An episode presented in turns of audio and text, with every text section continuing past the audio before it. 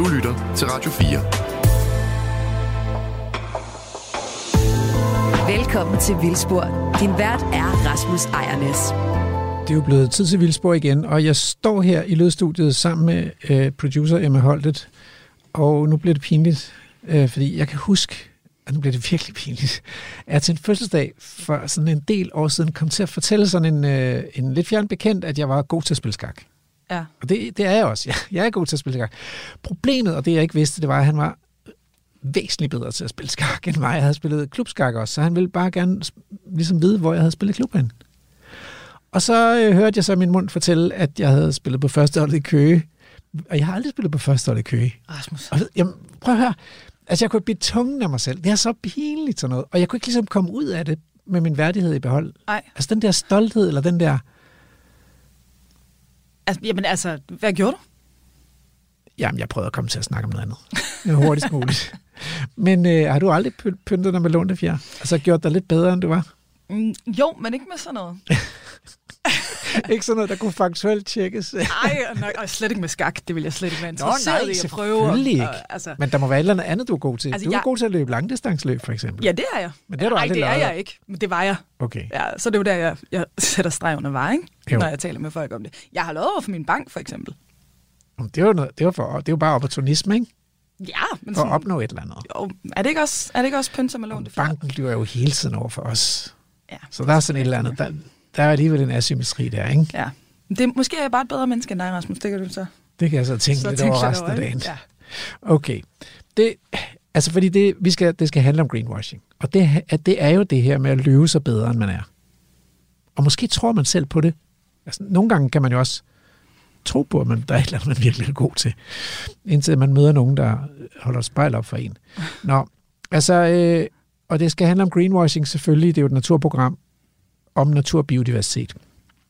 Øh, og det her emne bliver jo ikke bedre af, at vi bor i et land, hvor staten ligesom har den helt åbenlyse føretrøje, når det gælder greenwashing. På klimafronten så brænder Danmark flis og træpiller af fra verdens skove, og bilder sig selv ind, og verden, at det er CO2-neutralt. Alt imens CO2'en vælter ud af de der skorsten, hvor man brænder flis og træpiller af. Øh, og på biodiversitetsområdet, der har vi oprettet nationalparker, vi har en nationalparklov, det er egentlig verdens sejeste naturbrand, men i Danmark har vi tømt det fuldstændig for indhold og lavet nationalparker uden nogen som helst ekstra naturbeskyttelse.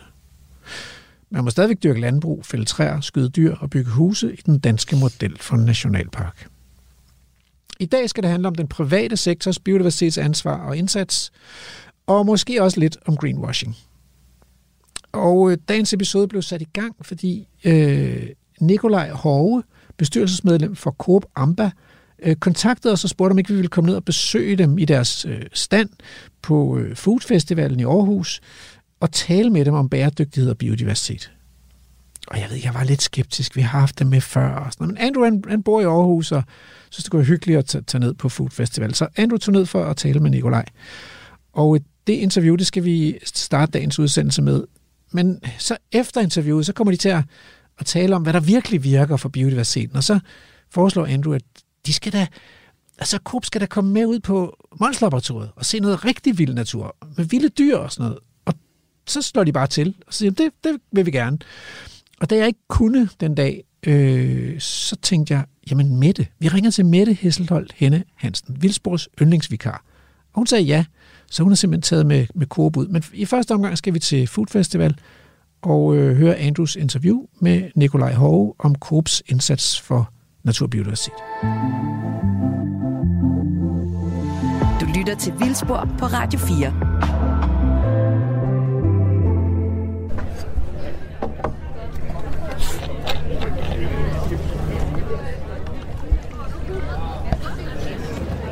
Nikolaj, jeg sætter lige scenen.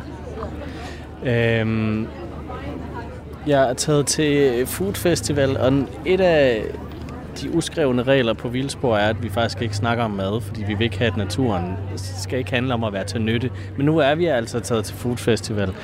Øh, og jeg sidder her med Nikolaj Hove. Hvad er det, din titel egentlig er? Jamen, jeg har sådan set to titler i forhold til det her. Jeg er bestyrelsesmedlem i det, der hedder Coop Amba, som er Coops øverste sådan, koncernbestyrelse. Og så er jeg samtidig også øh, næstformand i vores lokale butik her i Aarhus, som hedder, har fået det gode navn Klimakvikle. Klimakvikkel. Du har jo inviteret os, og det forpligter. Ja, men vi, vi sidder her ved jeres stand, der står Coop, Klimakvikle, og så står der klimavenlig mad, andelsbevægelser udendørs samtalesalon. Men først så må du lige forklare, hvorfor øh, du inviterede os herud. Det er fordi, vi kunne egentlig godt tænke os at hvad skal vi sige, blive bedre til at i tale sætte, hvad det er, vi gør. Øh, hvad det er, vi prøver at gøre. Og vi ved godt, det er jo altså, på ingen måde foregiver, at vi er perfekte eller noget som retning, men vi mener helt klart, at der er behov for at, at sætte mere, hvad skal vi sige, mere gang i nogle af de ting, som vi gerne vil, vil skubbe på i, i Danmark. Øhm, og både i Danmark og ude i verden, kan man sige. Men det drejer sig blandt andet om, at vi gerne vil arbejde med klima, vi vil gerne arbejde med biodiversitet, vi vil gerne øh, sørge for, at, at vi kommer til at agere alle sammen på en, på en måde, der er mere i synk med, kan man sige, natur og miljø omkring os. Hvorfor beslutter man sig for, at man gerne vil arbejde med klima og biodiversitet? Som, som en, en kvickly. Det er jo øh, øh, altså varer, man går ned og køber som almindelig menneske. Ja, jeg tror for mig, der er det, du er fuldstændig ret, det er varer, man kan købe som almindelige mennesker. Altså, jeg, jeg tror sådan på, at vi godt kommer hen et sted, og nu lyder det måske meget realistisk, men kommer hen et sted, hvor det er, at vi får sådan et øh, plusforbrug på et eller andet tidspunkt hvis jeg tænker langt ud i fremtiden. Ikke også? Øhm, det vil sige, når jeg går ind og køber et eller andet, så kan jeg sådan set med til at skabe en positiv forskel igennem det, jeg køber. Der er lang tid til, vi når derhen, men hvad skal vi sige, det er det, vi skal stræbe efter på en eller anden måde. Ikke også? Øhm, så man kan sige, det er det, det. Og så tror jeg for, for Coops vedkommende, det har altid ligget som en del af vores DNA.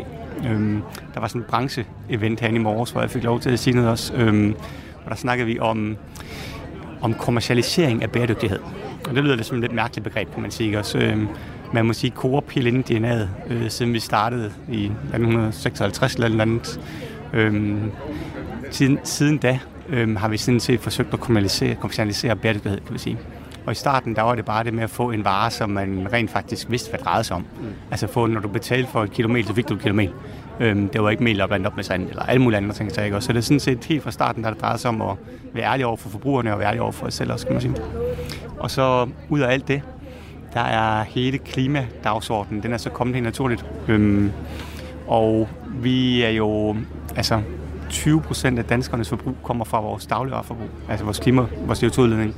Og derfor så er det helt naturligt også, at vi prøver både at være samlingspunkt, men også at være forgang så folk i forhold til at hjælpe med at reducere det og se på, hvad vi gør, der er mere bæredygtigt. Klima og øh, biodiversitet. Jeg er mest interesseret i biodiversitet, må jeg Det er de også på vildspor, så lad os snakke om det. Hvordan, øh, eller lad mig spørge på en anden måde, hvad vil I gøre for biodiversitet? Jamen, det er faktisk også et spørgsmål, man sige, fordi det er jo, altså, man kan sige, noget, vi ikke har udfoldet nok endnu. Så det er noget, vi skal i gang med at udfolde. Så, så vil vi gerne med tale med jer, også for at I også skal hjælpe os. Øhm, jeg tror på, at det her det er ikke noget med, at der, der er ikke en, der kommer til at løfte, eller en aktør eller noget den retning, men vi skal hjælpe ad. Øhm, så det vi nok egentlig gerne vil, det er, at vi vil gerne have en dialog omkring det. Hvad, hvad synes I, vi kan gøre? Øhm, og så vil vi gerne øhm, snakke med omkring det. Altså jeg tror, jeg tror, at det vi kan gøre, det er selvfølgelig rigtig, rigtig meget at se på, hvordan varer bliver produceret. Øhm, og så kan vi måske gå væk fra nogle produktionsmetoder, der er meget sådan hvad skal sige, monokulturagtige, øhm, hvor det hele ligesom bliver, bliver lavet på den samme måde overalt, øhm, og hvor man ligesom prøver mere og mere at optimere, optimere, optimere. Øhm, jeg tror sådan, at der findes styrkningsmetoder, som er mindst effektive, øh, som er baseret på nogle andre principper. Mm. Øhm, og det er jo nogle af de principper, vi stiller og roligt, og det kommer ikke til at ske fra den ene til den anden, men vi skal hjælpe hinanden med at blive, blive gode til at undersøge og være nysgerrige på og stille og roligt udfolde. Men hvorfor er det, I gerne vil engagere i biodiversitet? Fordi biodiversitet og det med at bruge øh, jorden til at producere ting, går ikke altid så godt hånd i hånd. Det, er faktisk, det kan faktisk godt være ret svært. Det bedste for biodiversiteten ville være at lade jorden helt være. Øh, og det kan man jo ikke, hvis man gerne vil dyrke den og få nogle afgrøder ud af det. Så hvorfor, hvorfor har I valgt at kaste jer over biodiversitet? Altså man kan sige, at vi har ikke kastet os over biodiversitet nu. Det bliver sige, det har vi ikke. Nej. Så for os der er det stadig... Er det så ikke lidt lånt det fjer? Jamen, altså vi siger jo ikke, der står ikke biodiversitet her. Der står, der står klima. Ja og der står andelsbevægelse, og der står samtalesalon. Og jeg ser nok det her som en del af samtalesalongen. Det her, vi prøver at diskutere nogle emner og blive klogere på hinanden. Så, så lige så meget som, som du kan sige mig, hvorfor det? Jamen altså, jeg vil sige, det kommer naturligt, at selvfølgelig skal vi i den retning. Men vi må også sige, at vi har ikke fundet den perfekte løsning eller den helt optimale vej nu. Og jeg, jeg er nok også overbevist om, at, at biodiversitet kommer til at fylde endnu mere end klima gør, hvis vi går 10 år frem. Men hvorfor er det en selvfølge, du siger, at selvfølgelig skal I gå i den retning? Jamen, fordi vi helt, altså som Coop, der har vi en forpligtelse til, synes jeg, og nu taler jeg jo ikke på hele Kors vej, må jeg sige, men jeg synes, vi har en forpligtelse til at hjælpe med at finde nogle løsninger, der er gode for vores planet. Og der er ingen tvivl om, at øh, den biodiversitetskrise, vi står for nu, som er sådan lidt imminent, vil jeg sige, også? Det vil sige, at vi begynder at kunne se de første, de første afskygninger af det. Men det er jo ikke som klima endnu. Altså, jeg tror, hvis man går 15 år tilbage, og vi snakker om klimakrise dengang, så var det også sådan lidt et, et monster ude i fremtiden. Nu begynder vi at se effekterne af det, og nu begynder vi at mærke det. Og hvis vi nu begynder at tale til biodiversitetskrisen nu og gøre noget ved det nu, i stedet for at vente 15 år, så kan vi håbe på, at vi ikke behøver at se de der uheldige konsekvenser, som vi ser i forhold til klima nu. Så derfor mener jeg, at det er, øh, det er nu, vi skal begynde at tale om det, nu vi skal begynde at se på løsninger, det er nu, vi skal begynde at hjælpe hinanden med at komme i den rigtige retning. Og jeg tror nok, det er det ambitionsniveau, vi har nu. Så, så du må helst ikke tro, at jeg sidder her og foregiver, at vi har en løsning, for det har vi ikke. Men vi vil gerne hjælpes ad og snakke med nogle gode mennesker, der kan hjælpe os med at finde en god løsning. Har du nogle ønsker eller nogle idéer til, hvad det kunne være så? Hvad vi gør i Coop i forhold til, klima, øh, i forhold til biodiversitet? Det er et godt spørgsmål. Det er det virkelig. Altså jeg tror, øhm, en af de veje, vi skal helt klart lokalt produceret varer. Øhm, vi skal være bedre til at, ind, til at tage ind også for nogle lidt mindre producenter. Det har vi sådan set mulighed for i dag at gøre i en vis grad i hvert fald, vil jeg sige. Udfordringen i en organisation som Coop, det er jo bare, at når vi sælger jordbær, så sælger vi rigtig mange jordbær. Jeg var nede i en, en af vores lokale butikker i går, hvor de solgte søde kartofler. Så kommer nu med sådan en hel, et helt palle med søde kartofler op i halvanden meters højde. Altså, uha, der er mange der. Så han, ja, men det er så den tredje palle i dag. Okay. Ikke også? Og det er bare for at sige, at vi flytter rigtig, rigtig mange varer. Øhm, og for at folk kan blive med det derhjemme, kan man sige, der skal mange varer til. Så vi bliver nødt til at få en eller anden form for sammentænkning af det behov, der er, og de muligheder, der er for at arbejde med biodiversitet. Øhm, og hvis det er, at øhm, vi læner os op, altså vi skal jo ikke sætte os ind i det ene hjørne og sige, at vi skal flytte helt vildt store mængder varer hele tiden, øh, og det er kun sådan, vi kan fungere. Øhm, men på den anden side skal vi så heller ikke foregive, at vi ikke har behov for at levere noget til danskerne, og for det, det har vi. Øhm, ellers så går vi alle sammen sultne i seng, ikke også? Øh, eller køber os varer et andet sted. Og så kommer vi ikke nødvendigvis videre. Altså, så, så man kan sige, jeg tror, det helt, helt konkret løsninger, synes jeg er svært at pege på lige nu. Måske kan du hjælpe mig med det.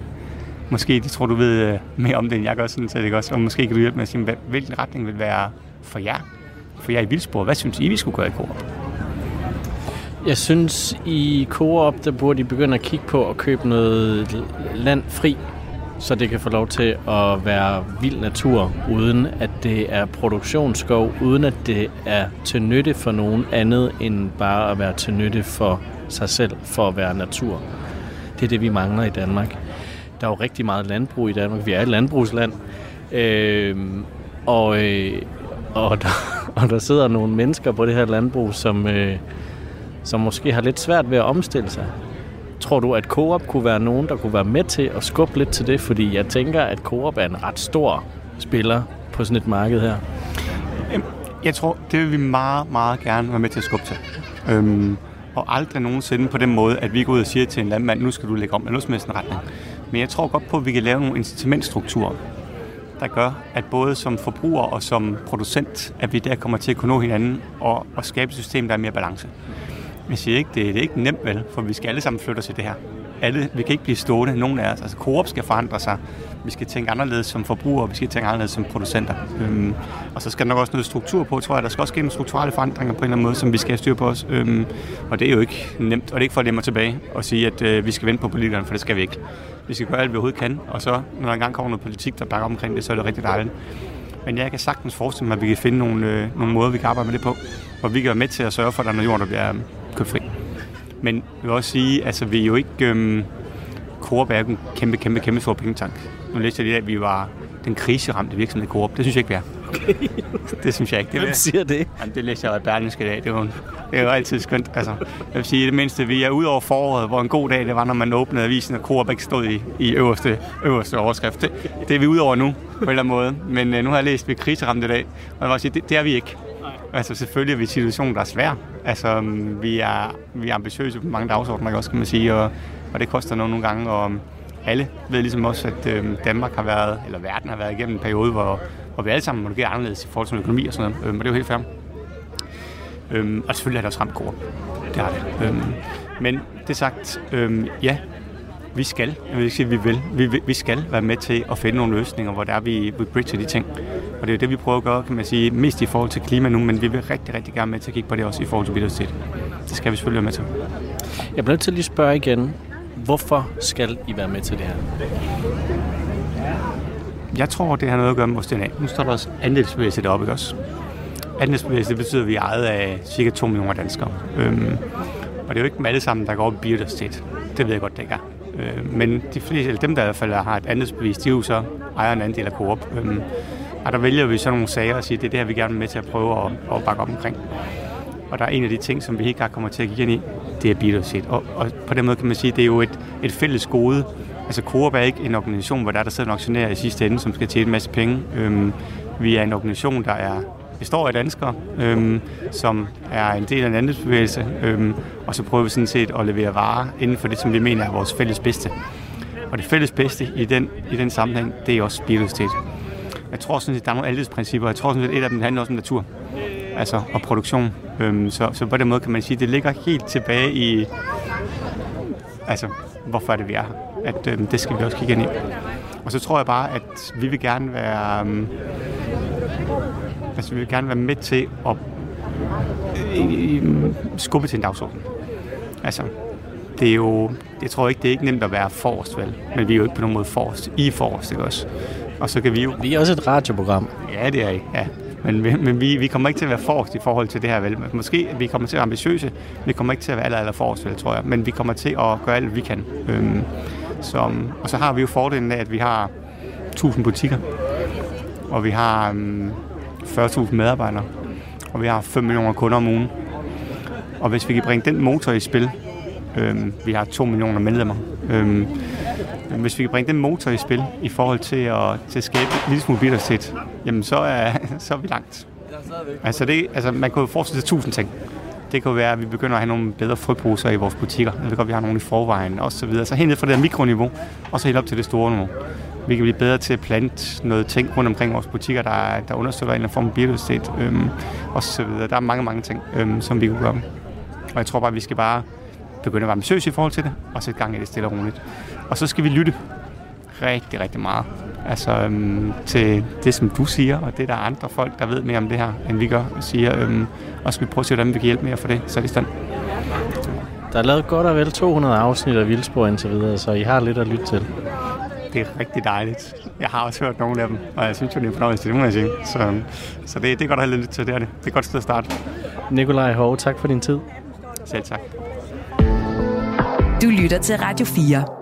Og efter dette interview var det jo, at Andrew inviterede øh, Coop med ud til Mols Laboratoriet for at se på den vilde natur. Og Nikolaj Hove, øh, bestyrelsesmedlem i Coop Amba, han tog så Jonas Engberg, der er klimachef i Coop, øh, i hånden, og så øh, tog de ud for at møde øh, Mette Hesselholt Henne Hansen på Mols Laboratoriet. Radio 4. Ikke så forudsigeligt. Ja, jamen det, det kan være, at vi skal gå lige så stille op mod lågen, mens jeg lige introducerer, hvor vi er og hvem vi er. Fordi øh, det øh, jeg, vi, jeg er Mette Hesselholt Henne Hansen, som øh, nogle gange er inde som gæstevært her på Vildspor, og øh, i dag er jeg faktisk, jeg har fået sådan en sjov opgave, for jeg er blevet bedt om at vise lidt rundt på Mols Laboratoriet øh, for, øh, for øh, to Coop-medarbejdere her, som er involveret i Coops øh, grønne indsats, og øh, jeg står her med øh, Nikolaj Hove, som øh, Andrew var over og interviewer om jeres, øh, det, I, I gør, og jeres klimakvikli. Og øh, Jonas Engberg, som, øh, som øh, står for Coop Klima. Prøv lige at sige det igen. Jamen, jeg er klimachef Du er i Coop. klimachef simpelthen Ja. i Coop. Ja. Så jeg er ansvarlig for vores samlede klimaindsats, kan man Ja. sige. Og så har vi selvfølgelig til at styre det hele øh, Emma Elisabeth Holtet, vores producer. Ja. øh, jamen altså, øh, Nikolaj, du sagde til Andrew, at, at I ville egentlig gerne vide noget mere om det der biodiversitet. Og øh, det, var, det var den, jeg blev ringet op med. Så ja. vi er taget ud til Mols Laboratoriet, fordi det er jo eksemplarisk ja. For, øh, klima, slået for biodiversitetsindsatsen generelt. Og, og så er det jo et sted, som, øh, som, som jeg har en stor personlig kærlighed til, men ikke er tilknyttet. Andet som kunde en gang imellem, når jeg kommer med mine studerende, og som gæst, når jeg kommer med min familie og tager på udflugt. Men, men jeg kender arealet, så derfor er jeg tak til at vise jer rundt. Men vi kan komme ind op ved klaploven, så skal vi ikke starte med at gå ind til dyrene? Jo. Altså det, Andrew spurgte om, det var jo, hvorfor? Altså, hvad, hvad skal en detailorganisation som Coop, hvad skal vi med, med biodiversitet? Og det, øhm, det kan jeg godt forstå, han spørger om. Og samtidig så må jeg sige, så synes jeg, det ligger i vores DNA og i alt det, vi gerne vil, at øh, selvfølgelig skal vi se på, hvilke muligheder vi har for at være med til at skabe et forbrug, hvor man også passer på biodiversiteten. Ja, altså der er jo ikke nogen tvivl om, at det der forbrug er et nøgleord, fordi øhm, det, det er jo det, vi ved med generelt med bæredygtighed, at, at ligesom den fælles underliggende faktor, som det alle sammen har til fælles, handler om forbrug. Altså, vi sætter så stort et aftryk, fordi vi fylder så meget, og vi forbruger så mange ressourcer, og det levner bare ikke ret meget til de andre beboere på planeten. Og, og det er jo også det, der driver klimakrisen og de andre kriser. Men altså, grunden til, altså Vildspor er jo egentlig ikke et bæredygtighedsprogram. Og øh, Rasmus plejer at være meget, meget sådan dogme fundamentalistisk, siger jeg lige Rasmus, i forhold til, at det heller ikke er et madprogram. Så det, ja, det, handler, det handler ikke om, om fødevare og fødevareproduktion. Nej. Øhm, og øh, det, det handler om, det er jo så en specifik af de her kriser, som er biodiversitetskrisen. Ja. Som jo altså handler om, at, øh, at, at vi har, hvis vi tager de arter med, som, som vi simpelthen kender så lidt til, hvordan det går med, at, at det også er bekymrende, så har vi øhm, 40 procent af de danske arter, der er havnet på den her røde liste mm. over arter med risiko for at uddø. Mm. Jamen, jeg tror, vi skal stoppe her lige og kigge os omkring. Fordi, øh, ja, må, må jeg ikke, nu må I sige, fordi jeg underviser i biologi til hverdag. På, nu må I sige, at vi har fået biologilæreragtigt undervejs. Ikke? Jamen, det nyder vi, det nyder vi, det nyder vi. Så hvad ser I, hvis I ser jer omkring her? Jamen, øhm, nogle træer, der står sådan dejligt spredt og dejligt kuperet terræn og en smuk efterårsstemme, man siger. Træerne er ikke grønne, de fleste af dem. Det er lidt- løvtræer, Ja, det er det. alle sammen. Så der står noget løvtræ lidt spredt. Ja, Ja, delvis det, det man vel vil kalde sådan lidt lysåben. spredt og lysåben. Ja, det er E, vi står under. Det, det er nemlig kendt for sådan lysåben træ. Det betyder, at der er også en masse under det. Øhm, og øh, til altså, eventuelle lyttere, der skulle ske, nu har Vildsborg også været herude et par gange, øh, sådan at, at kende en lille smule til Voldstavsvøj, så er vi lidt ned mod Fem Møller Strand, øh, lige der, hvor de her morænebakker ender, og så det flade stykke, vi mødtes ved, det er den gamle havbund. Så vi, vi kalder den her skrant for Litorina-skranten, fordi man har fundet rigtig mange strandsnegle inde i skranten, der viser, at havet gik derop til. Det er den gamle strand. Hvor meget højere var havet dengang? Jamen, øh, det gik, altså det slog ind mod kanten af den bakke der. Okay. Ja, det er en del. Øh, ja, så dernedenfor har vi eng, og det er sådan et fladt vådt område. Ja. Og nu går vi, som I siger, i noget kuperet. Og der er de her, øh, de her egetræer omkring os. Og øh, se, det er, jo ikke, det, det, det er jo ikke træer med høj tømmerværdi. Kan vi ikke godt se det? Jo, det kan godt se. Det, og det er måske meget sigende det der med, at nogle af træerne er sådan, der er lidt præget, der er noget, der er lidt dødt, og så er der andre dele af træet, der vokser videre. Ja, det er jo det, træer kan. Det er, Det er de det. ultimative zombieorganismer. De kan delvis dø, og så leve videre i århundreder. Fedt. Ja. Øhm, og, og jeg sagde, sige en lille bitte smule om historie, uden ja. det blev historieforedrag, fordi det var privat ejet. Naturhistorisk Museum fik det doneret i 1941 af Karen Bliksens søster. Ja. Og familiens sommerhus ligger derinde i skoven stadigvæk. Det er, ja. det er lige hegnet fra. Nå. Og ellers så er der et hegn her med 120 hektar, hvor der går øh, Galloway-kvæg og exmoor ponyer i reproducerende flokke. Så de går rundt og får unger og øh, slås lidt om, hvem skal være far til dem, og øh, bryder flokken op i mindre flokke, og der er en lille hængsteflok, der drøner rundt og har håb om en gang at erobre nogle hopper osv. Og de får unger, som dyr gør, der er 50 procent hanner og 50 procent hunder. Og det vil sige, at der med tiden bliver lige så mange hængster og tyre, som der bliver hopper og køer. Og det er vi jo ikke vant til, når vi ser på dem som produktionsdyr. Men det er jo sådan, de gør, når der ikke er nogen, der skyder eller kastrerer Ja, ja. hannerne. Mm. Øhm, ja, og, og så det der med, at det er åbent. Nu, nu, nu kommer biologilæreren her. Ja. Hvordan tror I, at de der egetræer, hvorfor tror I, de står der? Hvorfor de står der? Ja, hvor kommer de fra? Øhm, de, er, de er rimelig store, så de har stået her i rigtig mange år. Mm. Og, øh, og det er jo sandsynligt, at de ikke er plantet. Men, og, og sådan jo bare har fået lov til at, at stå her, og, og når et af dem dør, så er der jo tilstrækkeligt ege, øh, hvad hedder det, avn, Æren. Æg, som, øh, som ligger, og så øh, vokser der nye op, Ja. Og, og der er jo masser af dyr, der æder dem her også. Ja, og som går, og så placerer de dem rundt omkring. Ja, og kommer, det gør skovskaderne og egerne, Ja, de går og præcis. den ned. Og, øhm, og så, øh, så er der også, kender I den her? Nu vender jeg ryggen til mikrofonen, Emma, det er så dårlig stil. Ke- Kender I den her? Nej. Jo, jeg har set den før. Men Ja. Altså, kender det, hvad Vi meget? bruger den også som prydplante. Det, ja. det er jo gyvel. Ja. Og den er lidt sjov, fordi i Dansk Naturforvaltning, der har den været anset som virkelig problemarten. Jeg fik dageren i hovedet. Nej, er der, øhm, de har kønnet blomster, ikke også? Ja. Og, og folk har også plantet dem ved deres sommerhuse her. Og der er også en diskussion af, altså fordi gyvel er en hjemmehørende dansk art, mm. men, men på vores hedearealer, som vi skulle pleje, fordi heden er naturbeskyttelsesloven, mm. det er en naturtype, vi skal bevare, og der spredte gyvlen sig, og, og man tog med maskiner og klippede den ned, og her på Molslap har den også været klippet ned øh, med maskiner år efter år, og de spredte sig. Og folk diskuterede om, det var fordi, der var måske en sort med italiensk proveniens, som spredte sine gener til den danske gyvel, som blev højere og kraftigere. Øhm, og så dengang i 2016, da de begyndte at stoppe med øh, klassisk naturpleje herude, der samlede de alting i et hegn. Mm. Og lod dyrene stå for dynamikkerne. Ja. Så man stoppede med at prøve at fastholde ting på et bestemt stadie. Der stoppede de også med at bekæmpe gyven. Ja. Og øhm, så er der simpelthen sket det, at den blev stor. Før der blev den klippet ned hvert år, så er den lav. Til gengæld, så kommer der ikke så meget nyspiret, fordi, øhm, prøv at se, der er nogle små gyvler herovre. Kan I se, øhm, der er hapset. Der er hapset i dem. Ja. Øh, når de er små, så, øh, så er de nemmere at omsætte for hestene. De store gyvler bliver lidt giftige. De akkumulerer nogle giftstoffer, der hedder al- al- alkaloider. Tak. tak, Hjerne. Øhm, alkaloider. Øhm, og i øvrigt så siger man, at gyvel og æren er giftige. Hvis man har heste på en hobbyfold, så skal man ud og samle de her æren sammen, og man skal fjerne gyvlen. Nå. Mm, Men øh, når dyrene selv går rundt her, og selv bestemmer, hvad de laver 12 måneder om året, så er der bare en gang imellem, hvor det er populært at hapse lidt gyvel. Når de blomstrer, så kan de rigtig godt lide det der gule blomster, du så før, for de er ikke Ja, ja. giftige, de smager sådan lidt dejligt. Jeg har set en video med Morten D.D. Hansen, der spiser en. Jeg har ikke tænkt mig at prøve.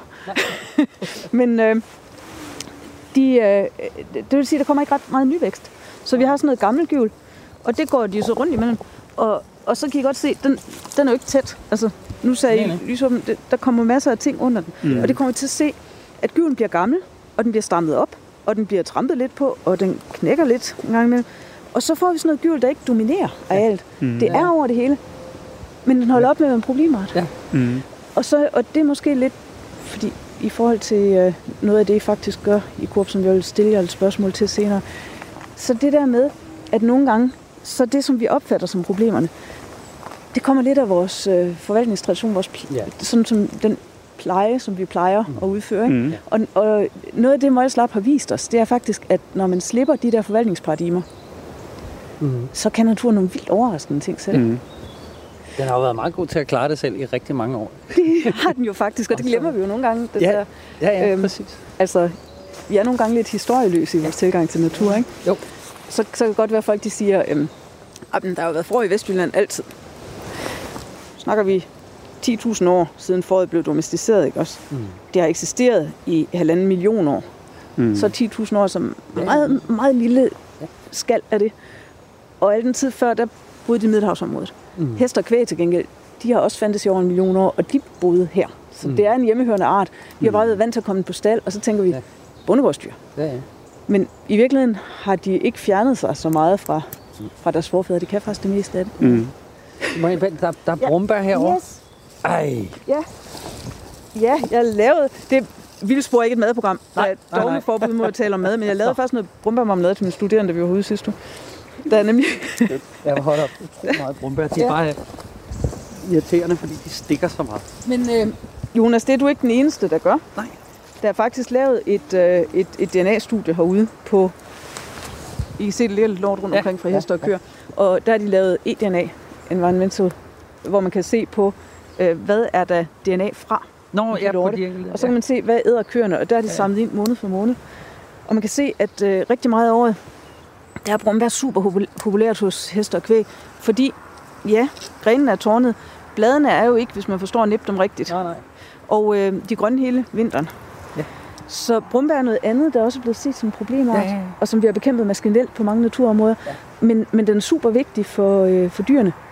Og det vi kan se, det er jo, at de laver stier rundt. Ja. Øh, det er noget andet. Altså, når vi kommer lidt ind her, så, så kan vi se, hvordan øh, dyrene virkelig former området med deres øh, færdsel og aktivitet. Ja, ja. Ja. Øhm, skal vi prøve at gå igennem skoven?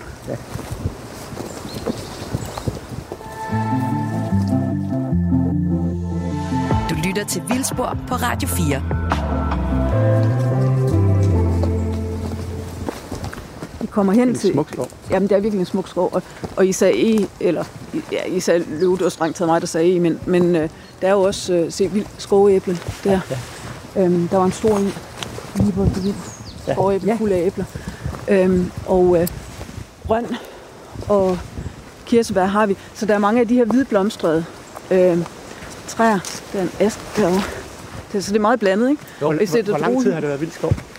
Jamen, øh, jamen, det er jo et godt spørgsmål. Så, øh, området blev doneret til Naturhistorisk Museum i 1941. Ja. Og øh, formålet var øh, at, øh, at få videnskabelig viden om den danske hede og danske hedebrug. Ja. Og det betyder, at dele af det faktisk blev... Øh, der var eksperimenter med forskellige gamle hededriftsformer og gamle sorter og sådan noget.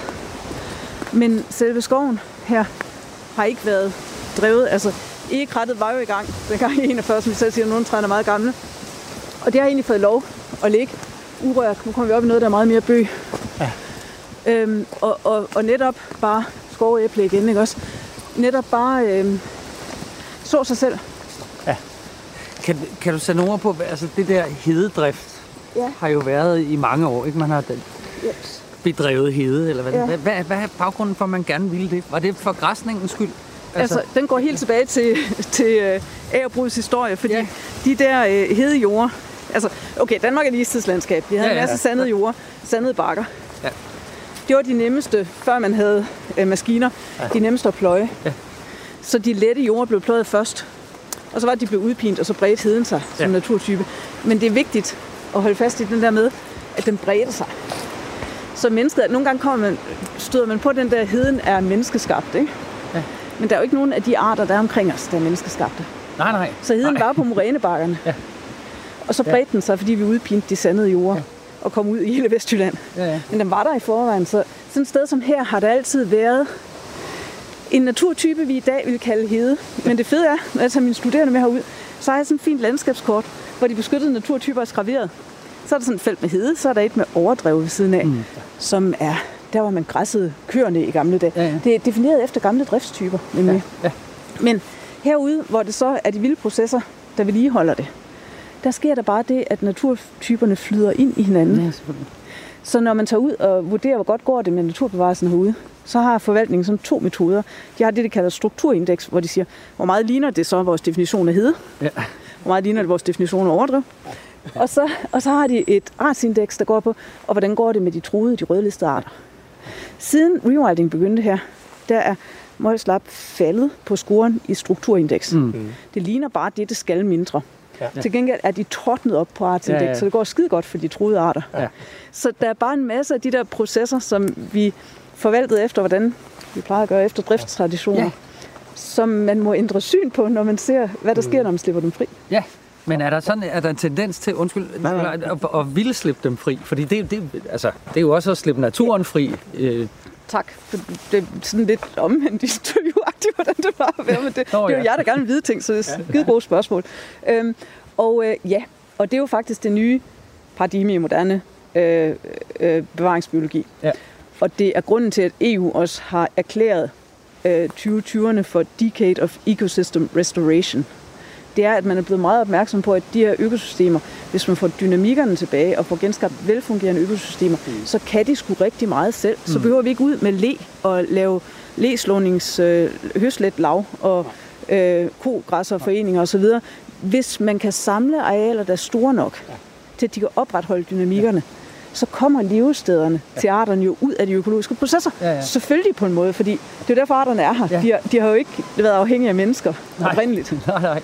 Så naturen passer naturen, er det sådan lidt det? Ja, præcis. Men, ja. men naturen skal jo så selvfølgelig have rammerne til det. Ja. Og det vil sige, at nogle af de ting, vi har gjort ved landskabet, er vi nødt til at rulle tilbage. Ja. Så for eksempel har altså, vi har jo gjort landskabet produktivt gennem årtusinder, ikke også? Og det har vi blandt andet gjort ved at bringe produktive arter ind. Mm. Og vores produktive arter har været sådan nogle ting som nogle amerikanske nåletræer. Mm. Rigtig gode til sandede arealer. Mm. Øhm, og, og de, øh, de har jo ikke tilknyttet danske arter, fordi de er ikke opstået i det her økosystem. Mm. Og der, hvor vi har bragt dem ind, kan vi være nødt til at fjerne dem, for at øh, de hjemmehørende arter får mulighed for at etablere sig igen. Og til gengæld har vi fjernet andre arter. Altså, vi har fjernet toprovdyrene. Nogle af dem er på vej lige stille tilbage. Vi har fjernet svinene. Dem er vi ikke rigtig villige til at lukke ind igen, som de er super vigtige økologiske. Fordi vi er bange for, at de smitter vores tamsvin. Ja.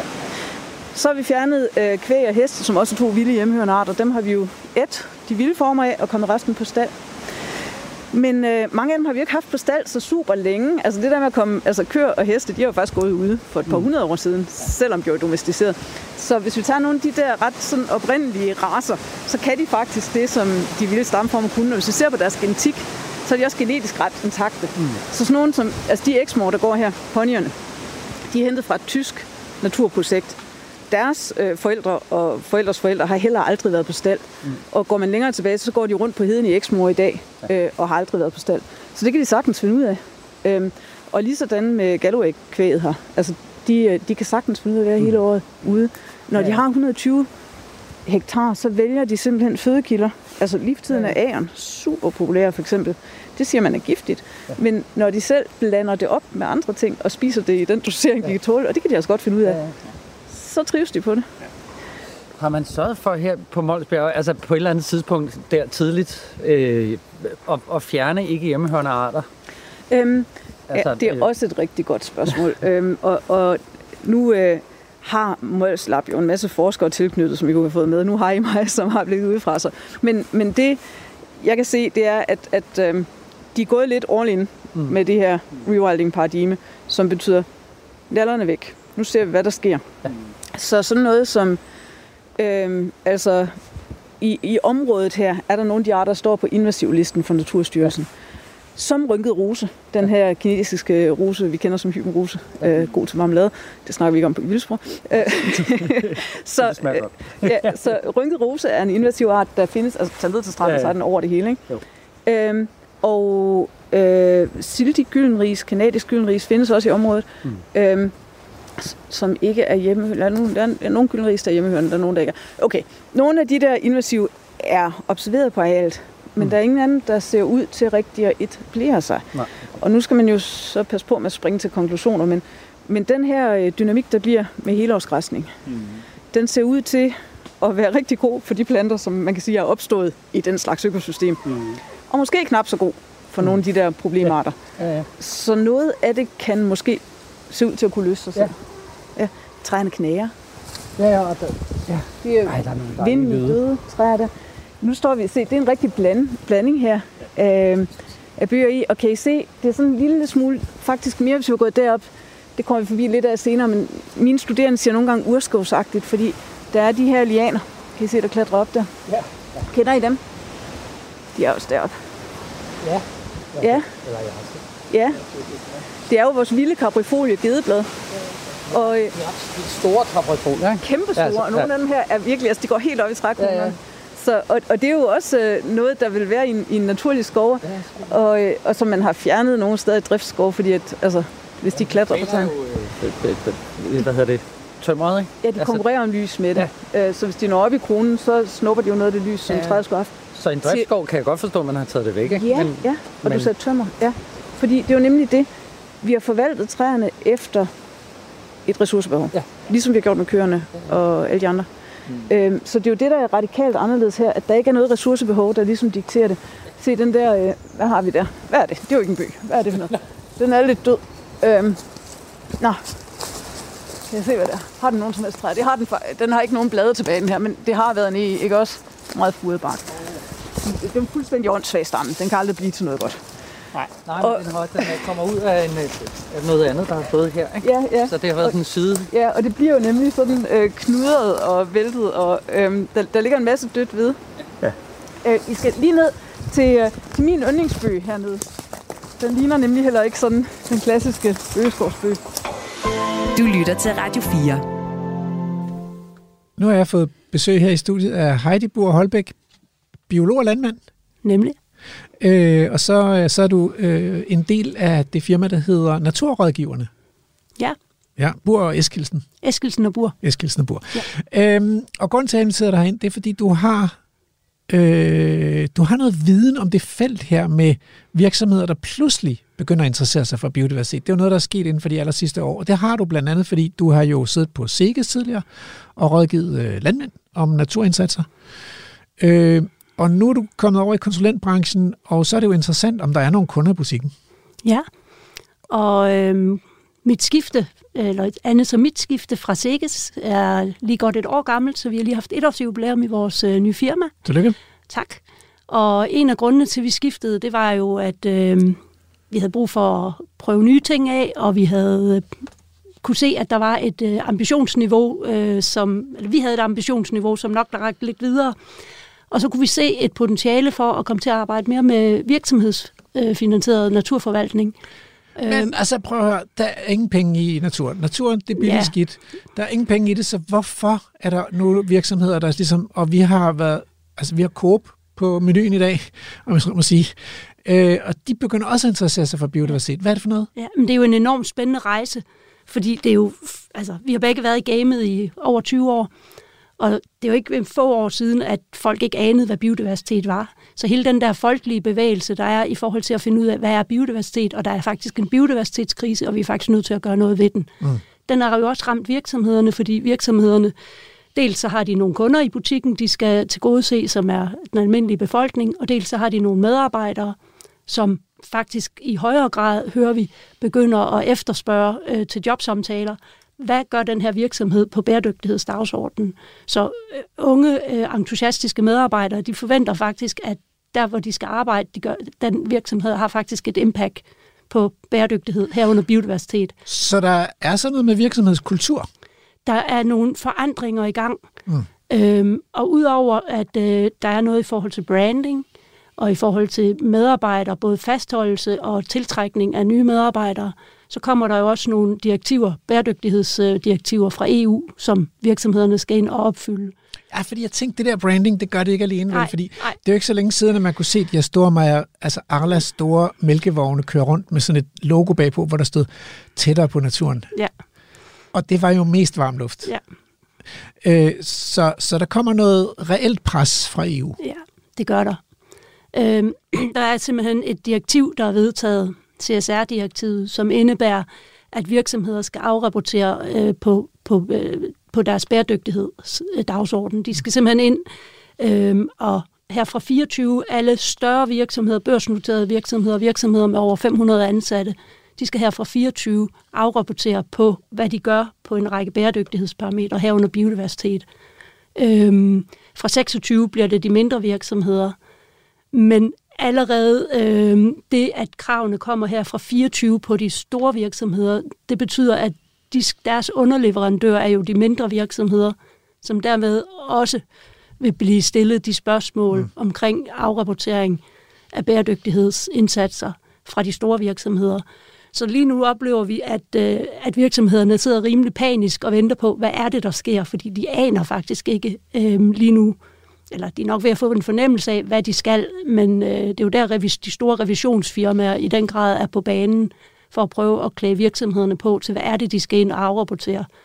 Men de sidder blæst bagover. Øh, Jeg var til en konference her i foråret, og, og alle de her virksomhedsrepræsentanter, der arbejder med bæredygtighed, de aner jo ikke, hvad de skal rive og gøre i. Nej, jeg tænker også, altså, så ringer de til et revisionsfirma, men altså, ja. hvor mange biologer er der lige ansat i revisionsfirmaerne? Det er jo lige præcis det, der er udfordringen. Og det er jo der, jeg synes, vi har et ansvar som biologer til så at sige, hvordan kan vi faktisk hjælpe dem til, at det, de skal afrapportere, det ikke bare bliver noget afkrydsning i et schema.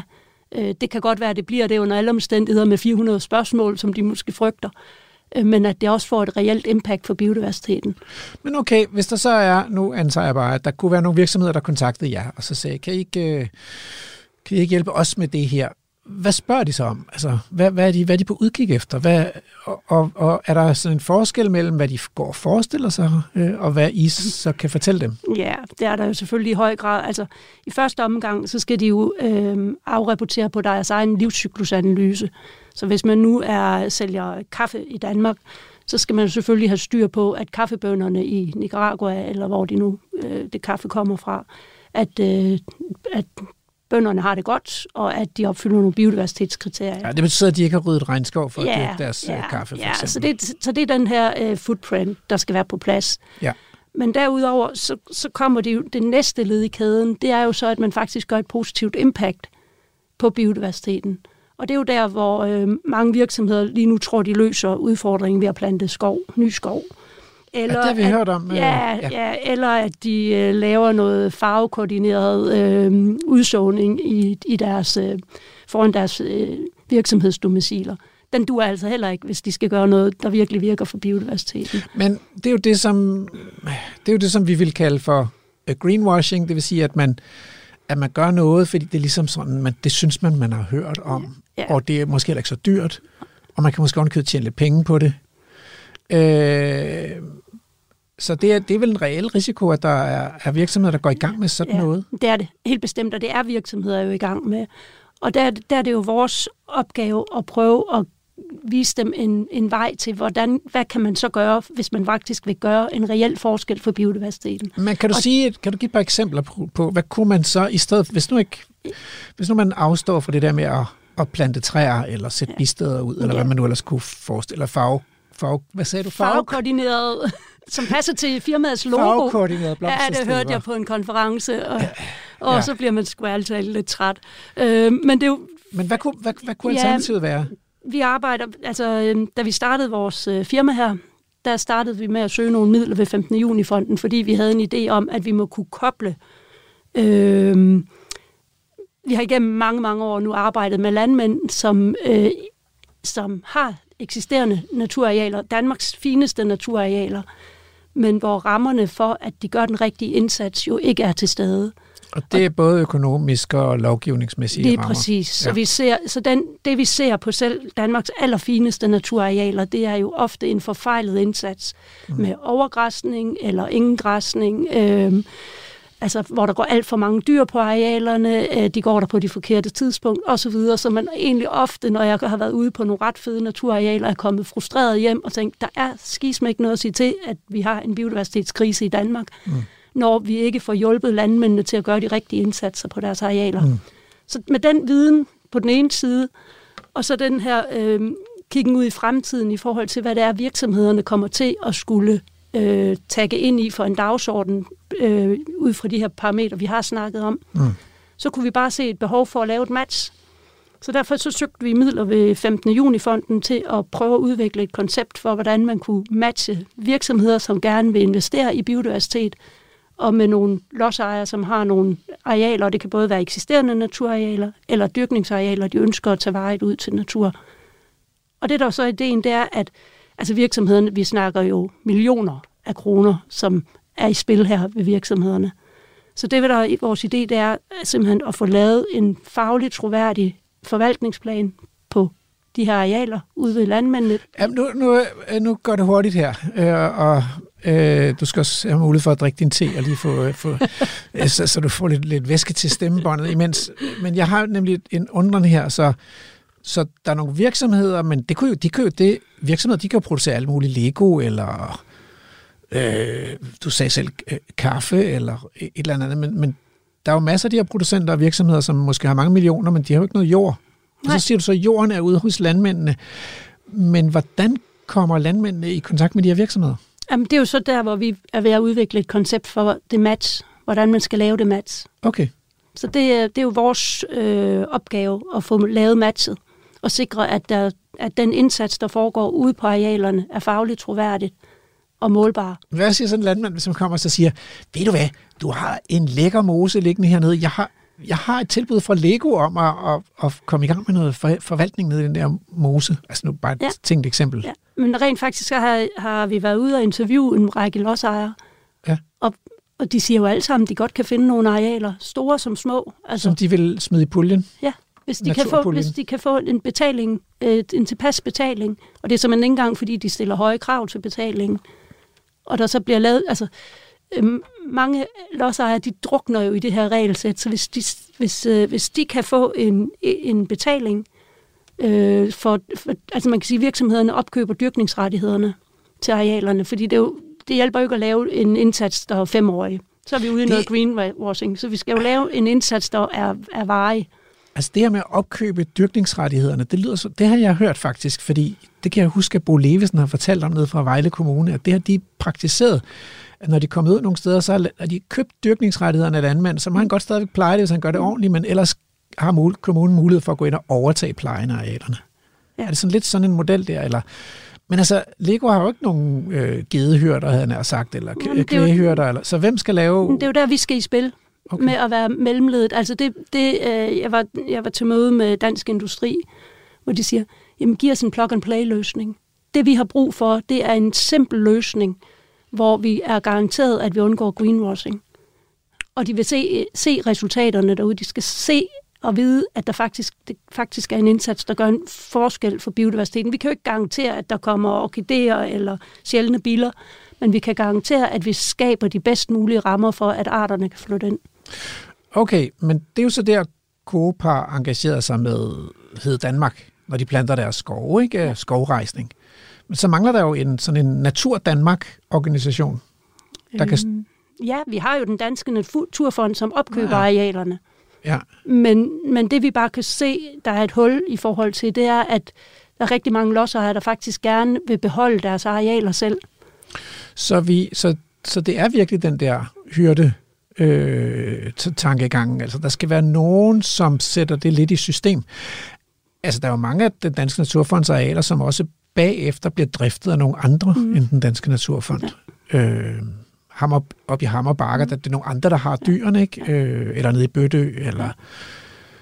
Okay, er, er kommunerne en del af sådan et koncept Det vil det da op, oplagt være, fordi de også har nogle, øh, nogle ambitioner øh, og nogle arealer måske, og nogle kender til arealerne rundt. Øh, hvor er de værdifulde arealer? Hvor var det oplagt at tage nogle dyrkningsarealer ud, der ligger op til noget, noget værdifuldt natur?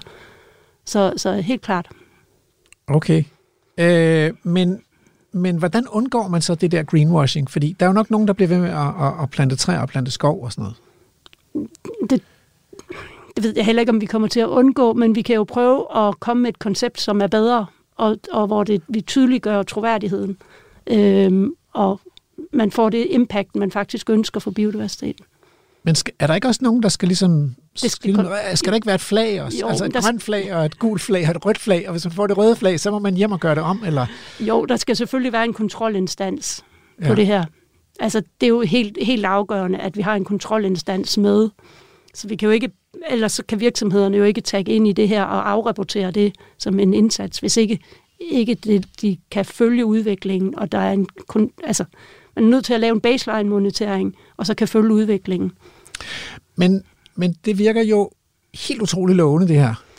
Øh, men risikerer man så ikke, at, at EU pludselig udvander det hele, og så kan de alligevel slippe afsted med at besvare de her krydstiers 40 spørgsmål af, og så er de i mål?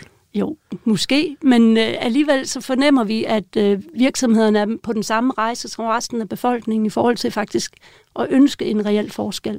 Så- Altså biodiversitetskrisen er rent faktisk gået op for rigtig mange mennesker. Så de vil ikke nødvendigvis slippe billigst muligt. Ikke alle, det er der selvfølgelig nogen, der vil, men vi har jo brug for de, de første rigtig gode eksempler. Er der så nogen? Kender du nogle rigtig gode eksempler? Jeg synes jo, det er at der, vi, øh, vi bevæger os hen af, og det er det, der giver håb, det er, at øh, gode eksempler på, på den her transformation af naturarealer eller landbrugsarealer til natur, der faktisk flytter noget. Dem har vi rigtig begyndt at have rigtig mange af i Danmark, og nu skal vi jo så have virksomhederne med. Og et godt eksempel på en virksomhed, der er i gang, det er for eksempel e-tæpper, som faktisk har taget deres eget areal og lavet om til et mini-rewilding-projekt. De er, så du siger, der er en virksomhed, der har lavet et mini-rewilding-projekt, altså øh, med at sætte græsne dyr ud på et areal, de ejer, eller hvad? Ja, ja. Lige omkring Hvorfor- deres domicil, der har de 28 hektar, så er de gået i samarbejde med Hvorfor har de kommunen. 28 hektar, altså? Det, kan må du hellere spørge dem om. Det tæpper har- ud på. Nå, men det har de. Okay, så er de gået i samarbejde. Hvem, hvem har de så ringet til for at få hjælp? Øh, jeg tror, det er kommunen i høj grad, Nå. der har været inde over der. Og hvordan har I fund- fundet det sted? Eller fundet det eksempel? Jamen, øh, vi skulle lave nogle interviews med nogle virksomheder, Ah. øh, så nu laver vi noget baseline-monitering for dem også. Og de er enormt stolte af deres projekt. Hvad er så, hvad er så fremtiden nu? Hvad kommer der til at ske i de næste 3-5 år? Det er et rigtig godt spørgsmål. Du må spørge mig igen om et øh, år, håber jeg er meget klogere, fordi der er enormt mange ting, der skal falde på plads i sådan et konceptudvikling her. Øhm, men øh, vi er på en, en, en enormt spændende rejse, og jeg synes faktisk, det giver håb. Nu har jeg arbejdet med indsatser for biodiversitet og dansk naturforvaltning i over 20 år, og det her det giver mig faktisk et, et nyt håb, fordi der er nogle pengestærke folk, der faktisk kan gå ind og være med til at flytte den forandring, som vi ikke har set politikerne gøre i de sidste mange år. Nu har vi talt med Coop i den her udsendelse, nu har jeg talt med dig, og så tænker jeg, at vi skal have fat i de der egetæpper, fordi det lyder simpelthen for spændende til, at vi kan lade det ligge. Prøv det. Og så, så kontakter vi dig igen om 3-5 år, og så tager vi en evaluering på, var det bare varm luft, eller kom en der noget godt ud af det? Heidi Bohr Holbæk, tusind tak for at gøre os klogere på øh, virksomhedernes biodiversitetsrejse. Selv tak. Du lytter til Radio 4. Velkommen til Vildspor. Din vært er Rasmus Ejernes. Så er vi i gang med anden time af Vildspor, Danmarks bedste naturprogram. Og øh, vi skal starte ud med en reportage ud fra Mols Laboratoriet. Det er jo anden halvdel øh, af Mettes, hvad skal vi sige, crash course, kan vi vel godt kalde det, i biodiversitet for Coops øh, bæredygtighedsfolk. Øh, Nikolaj Hove og Jonas Engberg, øh, klimachef Jonas Engberg, og øh, formand for Klimakvikli, Nikolaj Hove. Øh, og øh, derefter så skal vi tale med et andet øh, privat, en anden privat virksomhed, nemlig E-Carpets, om deres indsats for natur, øh, lige præcis der, hvor de producerer deres tæpper eller har deres hovedsæde. Og øh, ja, så er det jo heller ikke øh, vildspor uden øh, spade for en spade, øh, så der, jeg kommer med min uforgribelige mening øh, til sidst i programmet. Men lad os komme afsted på anden halvdel af reportagen. Du lytter til Vildspor på Radio 4. Der har vi vores bøg over. Skal vi ikke lige gå over til den? Den er simpelthen så fed. Så den bøg, vi står ved her, altså hvis vi alle sammen tog hinanden i hænderne, så tror jeg ikke, vi kunne åbne måske lige rundt om samme. Og så har den jo øh, 1, 2, 3, 4, 5, 6, 7, 8, 9 delstammer. Ja. Og gode sidegren. Den dur ikke til noget, vel? Som tømmerressource. Nej.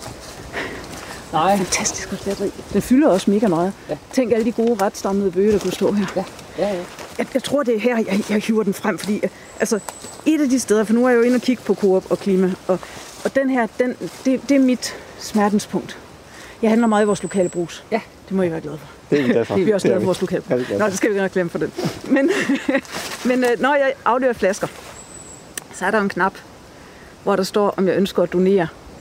Og jeg vil så gerne donere til natur. Men jeg kan sgu ikke donere til jeres folkeskov. Det er jeg så ked af. Nej, hvorfor? Øhm, Hvorfor jamen, øh, fordi, øhm, fordi den her er jo ikke velkommen i jeres folkeskov. Øhm, altså, nu, det, det, jeg har lidt med det her folkeskovsprojekt at gøre. Ja. Øh, Jeg har faktisk sådan en titel af at være direktør for det.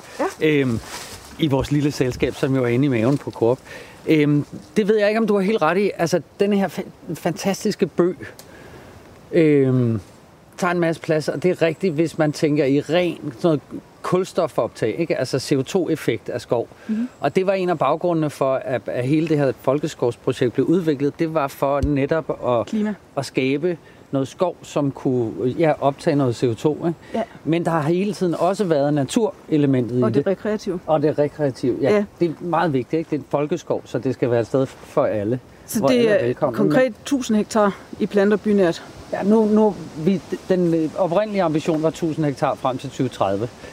Jeg ved ikke, om vi når de 1000 hektar. Okay. Indtil videre, så har vi købt... Øh, ja, vi har to arealer. En skov, der er plantet. Øhm, Fedt. Det er bedre. og den ligger ved Store, eller i Dumlund, Holstebro.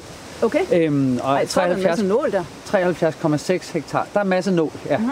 Der er også noget oprindelig skov, eller oprindeligt, der er noget, noget eksisterende skov, som er en del af arealet, som ligger ned til Store Å. Ja, Øhm, fedt sted. og sådan noget. Det er et så dejligt sted. Og, øh, og det er stort nok til at, altså, til at føle som en rigtig skov. Ja, er rigtigt, den er, den er domineret af nåletræer. Mm-hmm. Øhm, Ja, så. fordi I har jo en partner i Folkeskoven, ja.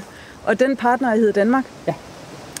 Og hedder Danmark er jo et, øh, et selskab, som har en meget lang produktionshistorie i Danmark. Og jeg, nu var jeg inde og læse først jeres vedtægter, og så jeres driftsplan.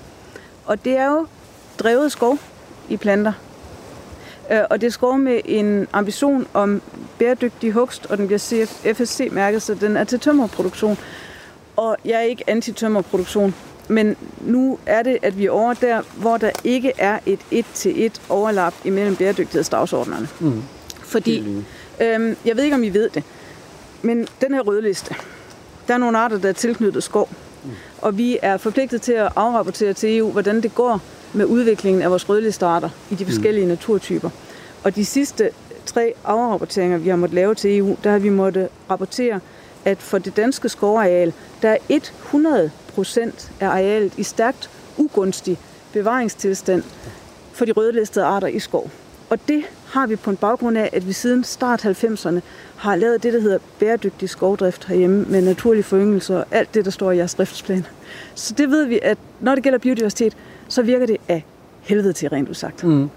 Ja, og, og det, altså, vi, vi er også bevidste om, at der er det forhold også. Vi har købt et nyt areal ved Varde, ja. Tistrup og Varde, og, og sidder faktisk lige nu, og, og vi havde i bilen på vej herhen et lille møde med Hed Danmark, øh, eller jeg havde blandt andet, og, og, øh, og noget af det er, fordi vi sammen med bestyrelsen er ved at lægge os fast på, hvad det skal være for en skovtype. Ja. Og, øh, og jeg tror, det, nu ved vi jo ikke, hvordan det helt ender, men, men vi vil ikke, vi kommer ikke til at fravige det der klimaeffekt.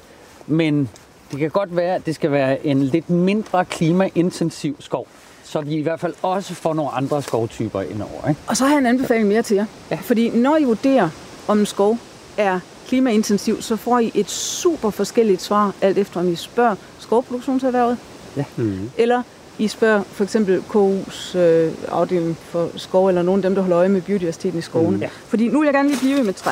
Det har Ja. den her kronradius, ikke også? Mm. Og så er vi enige om, at øh, det kunne være mere øh, effektivt med vedmasse, hvis der stod stammer ved siden af hinanden. Øh, ved I, hvad der er under fødderne på jer?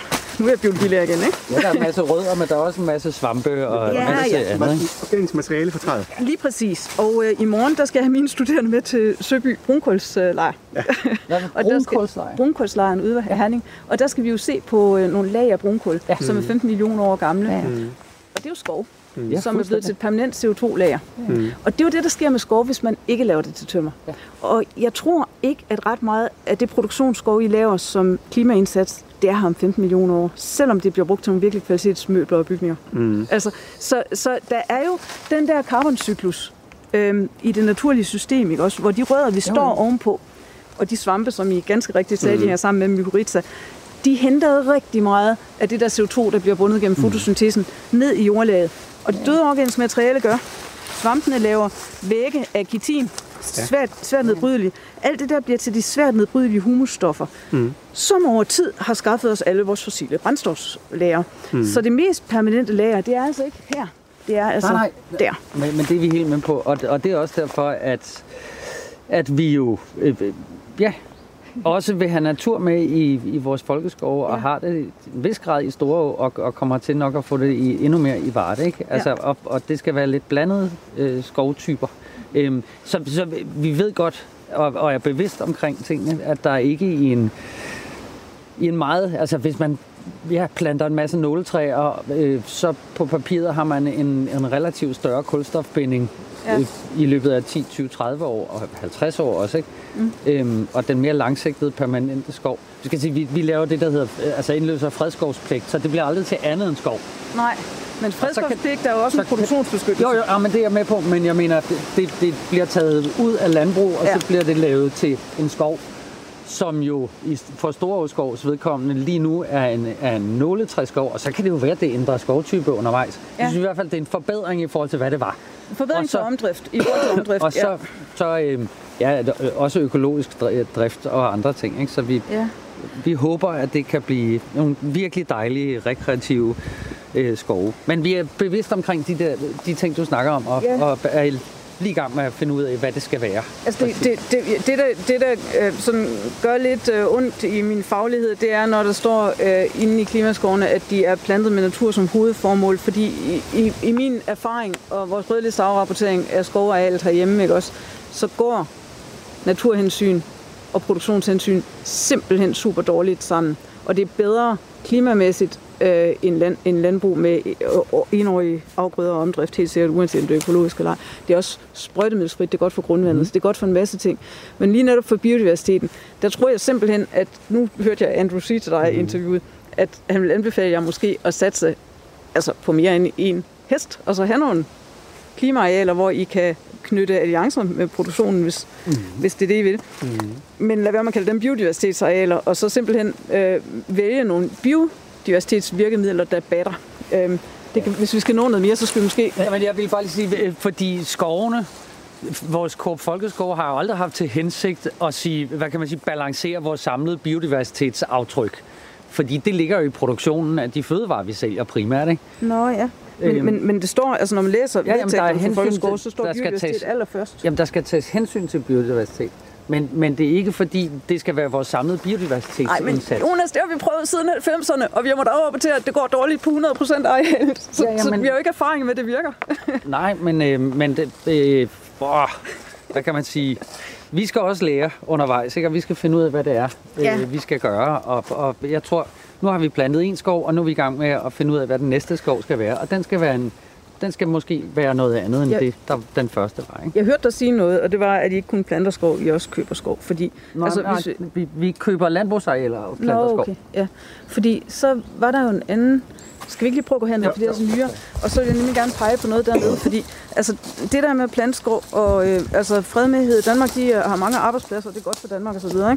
Øhm, og så har de folk, der opformerer de her træer, og så har de folk, der kører dem ud, og så er de folk, der sætter dem i jorden osv. Hvis man ikke gør det, ikke også? Så får man ædermukkende skov alligevel rimelig hurtigt. Ja, ja. Hvis man bare lader arealer ja, i Danmark være, så de fleste springer jo i busk og så i skov. Ikke? Yep. Selvfølgelig. Øhm, og, øh, og hvis vi gør det, så er der lige fra dag et akkumulation af biomasse ja. i jorden. Der kommer vedmasse. Ja. Der er nul udgifter til transport og maskintimer og mandetimer. Der er ikke noget forbrænding på at køre ud med træerne. Og det ser ikke lige så pænt ud, måske, sådan som i, nej, nu kan vi klippe en snor over, vi har plantet en skov. Men hvis man henlægger et tidligere landbrugsareal til natur, hvis det er fordi, man gerne vil bygge vedmasse op, så kan naturen faktisk gøre det super effektivt selv, så er det ikke så driftsegnet bagefter. Nej. Men hvis man tager driften ud af det, hvis det var natur, der var formål, øhm, så kan man selvfølgelig komme et sted hen, hvor der ikke er en frøpulje, fordi der måske ikke har været for eksempel øh, kirsebær, mm. de der, vi så de hvide blomster. Ja. Og så kan det give mening at introducere nogle af dem. Ja. Men den her proces, som hedder succession, hvor ting springer i skov, som du Jamen, siger, den, ja, ja, den, øh, den vil jeg anbefale jer som virkemiddel. Ja. Altså, det er godt være, at Danmark ikke vil anbefale den som virkemiddel, fordi de også er interessante her, ikke også? Klart, og Mette, det er jo lige præcis derfor, vi er her i dag for at få nogle gode råd med vejen også. Det, det synes jeg er en vigtig pointe. Det altså, fordi, at... effektivt. Yes. Det giver mere spændende skov. Yes. Det sørger for, at det er de arter, der kan klare sig på arealet, der mm. faktisk klarer sig. Yes. Øhm, og, og, det ser ikke lige så pænt ud. Nej, men der går lidt længere tid, før, det, før den der kulstofbinding det var derfor, jeg ville herned. så høj, ikke? Men, men, det var derfor, jeg ville herned. Vi ved det. Fordi, øhm, prøv at se, nu går vi hen mod noget, som dengang det her var driftet, øhm, mm. har været vedplantefrit. Ja. Ikke den i, den stod der, ikke også? Jo. Skovæble stod der nok også. Godt Ellers, den i. Ja, den ikke det? Ej, ja, det er også et dejligt område. Sådan lækre solitærstræk. Ja, det er så, så smukt, øhm, ikke? Men øh, der, der er jo et pionertræ her, som virkelig er på vej, ikke også? Oh, det er birk. Det er birk. Og ja. den kommer lynhurtigt, og den kommer over det hele, og den bliver hurtigt stor. Ja. Og øh, så har vi nogle mindre, det er faktisk også et træ, ikke? Det er slåen. Der er slåen over det hele, de ser ikke ud af så meget. Der er brumbær over det hele, de ser ikke ud af så meget. De har en kæmpe rodmasse. Ja. Og så sker der det, at de træer, der er mere populære at spise, de spiger inde i brumbærslåen. Det er Nå, det, der ja. hedder... Øh, ah, så de passer øh, på hinanden? Ja, ja. Så jamen, altså, I kan faktisk se det, at der er faktisk det, ja. flere vedplanter ja. inde i de tårnede buske. Ja. Og det er sådan, øhm, successionen har virket, dengang der var store dyr. Ikke? Ja. Så i og med, at der er store dyr her igen, så er det sådan, det virker igen. Så får vi... Nu har der er en anden ting, jeg gerne vil pege på her. Kan I se, der er noget vand herovre? Ja. Øh, det her det er altså en sø, som ikke altid er der. Sidste år ville jeg, nogle af mine studerende ville lave ferskvandsundersøgelser, og de havde set på kortet og planlagt at bruge den her sø. Ja. Og så er der ikke en dråbe vand i den. Nej. så, så det er det, vi nogle gange snakker om som naturlig hydrologi. At, øh, at der er områder, som, altså når vi dyrker skov, så er vi nødt til at dræne den, Mm. for at øh, træerne ikke pludselig står og visner. Ja. Når vi har sådan noget her, så, øh, så bliver det fugtigt, og der er noget af det organiske materiale, der dør. Det bliver altså også enormt effektivt bevaret. Altså humusindholdet under sådan noget tidvist vådt her er kæmpehøjt. Så, så, og, og der er jo den der med, at verdens samlede skovareal, hvedemassen i det, er meget få procent af den hvedemasse, der er gemt som humus i tørvelagene under sådan noget som det her. Så hvis man tillader naturlig hydrologi i sine Mm. skove, og det er ikke driftsvenligt, men hvis man gør det, så klimamæssigt, så er det jo altså en kæmpe carbonbank, vi snakker om. Ja. Men biodiversitetsmæssigt, så batter det fandme også, fordi det er nogle helt andre arter. Ja. Så får vi en mosaik, ikke også? Så får vi den der variation, som giver plads til mange arter. Ja. Så, så det var et andet godt råd til jer. Ja. Vand. Ja, men det er 100 procent. Der er øh, i, i den nye skov i Varde er der vand. Og Okay. øh, en lille sø, eksisterende sø. Og, og vi kommer ikke til, eller vi kommer til at nedlægge de dræn, der er der i forvejen, og lade det gå i, altså, Fedt. i, i den ja, hydrobalance, der nu er i naturen. Ja, så det er jo en slags øh, konflikt mellem, øh, hvad skal man sige, drift og, Ja, ja, og men, men det er også naturhensyn fordi, det ikke er og- 100 procent.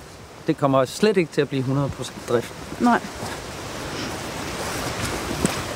Men ja, Jeg synes dog, det, det er nogle gode dilemmaer, Jamen, kan det man er sige, ikke også? Fordi fuldstændig det er, altså fordi, det er jo nogle, nogle konkurrerende dagsordner, som vi præcis. gerne vil have til at forsøge at se på, hvordan kan vi få det her til at spille sammen på bedst mulig måde. Mm. Og jeg synes også, det er vigtigt pointe, du har, Jonas, hvor du siger, at altså, der hvor vi virkelig ser, at en ting er, at vi kan plante noget skov. Ja. Det er jo ikke vores kerneforretning, vel? Altså det må man sige, vi er ikke en skovplantende forening eller forretning. Nej. Vi sælger dagligvarer primært.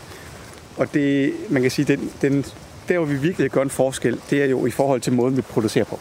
Ja, Og hvordan Jo, ja. vi, altså hvordan, hvor meget areal det optager, ikke? ja, lige præcis. Mm. Og, og det, hvad skal vi sige, det, det er ligesom en, hvad skal vi sige, det er det, vi nok mener vores største, Ja. hvad skal vi sige, ansvar, men nok også øh, mulighed i forhold til det her, det ligger inden for det. Ja, Så hvordan kan vi prøve at komme over et landbrug, hvor vi, altså, ja, på den helt, helt lange bane, og den helt store vision, ikke også, et landbrug, der sådan set bidrager til mere biodiversitet, eller dyrkningsmetoder, der bidrager til mere biodiversitet, i stedet for at, at fjerne det og lave det helt monokulturagtigt, og lave det sådan meget... Øhm, og det er jo en, lang, lang, lang rejse, øhm, og det komplekse for os det, det ligger jo i forhold til at få koblet producenter, der har lyst til at bevæge sig i den retning, kan man sige, også, øhm, ja. og så med nogle forbrugere, der har lyst til at være med til at bakke op omkring det. Hvis jeg nu skal være lidt djævels Det må du meget gerne igen her, Vær så, så, øh, så har I jo allerede fundet nogle producenter, der gerne vil bevæge sig i den retning ved at alliere jer med Danmark i skovrejsningsprojektet, ikke også?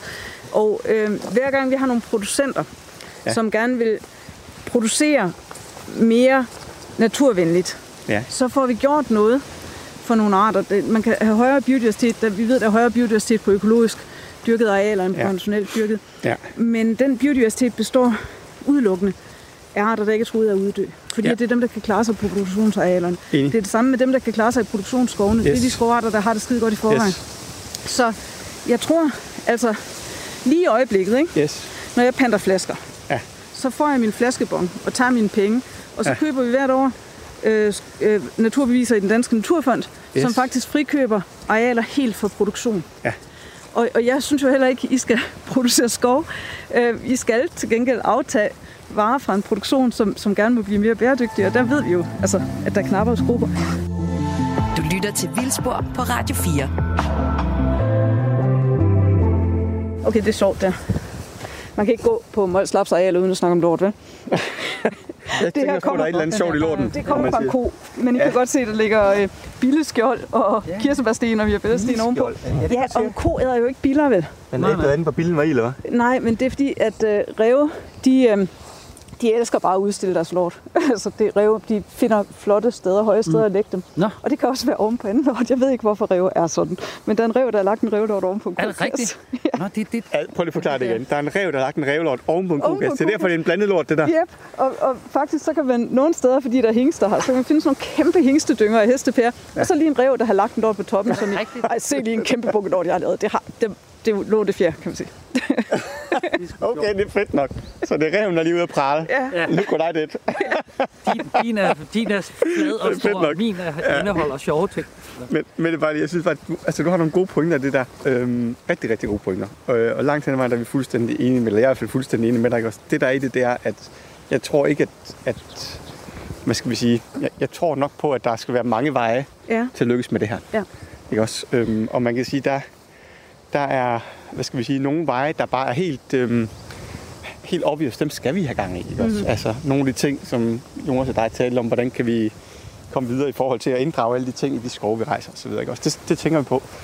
Altså det, det er vi nok, øhm, altså vi, kan man sige, der kommer også til at være et spor for os, der handler om, hvordan kan vi gøre produktionen Ja. af de varer, fødevarer, som vi alle sammen trods alt har behov for, ikke også, Ja. til at være noget, der kan understøtte Ja. en, en, en mere biodiversificering af det Og, danske. og der er jo, altså, i, i bevaringsbiologi, der skældner man mellem to hovedstrategier. I har sikkert mm. hørt det før, som hedder land sparing og land sharing. Mm. Hvor land sparing, det er det, vi går på nu. Det er der, hvor man er friholdt arealer Yes. totalt for produktion. Yes. Land sharing, det er der, hvor man prøver at gøre sin produktion mere naturvenlig. Ja.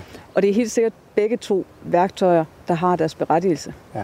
Når vi skal slukke den brand, som er den styrtblødning af rødlistede arter, Mhm. der gør, at Yes. 41 procent står på rødlisten, det er fandme uhyggeligt. Ja, det er det. Undskyld, men det er Er det. det danske, øh, altså, Det er danske oprindelige arter. Og hvis vi kun tager dem, vi faktisk har dækkende data for, så hvis vi tager dem der, som vi simpelthen ikke rigtig kan finde længere, mm. ud af ligningen, så er vi stadigvæk på 25. Mm. Altså det er hver fjerde. Og det er noget over verdensplan. Så nogle gange, når, vi, når folk har fornemmelsen af, vi spiser, spiser mindre svin, fordi ellers bliver der ryddet regnskov i Amazonas, og det driver biodiversitetskrisen, så er de jo ret.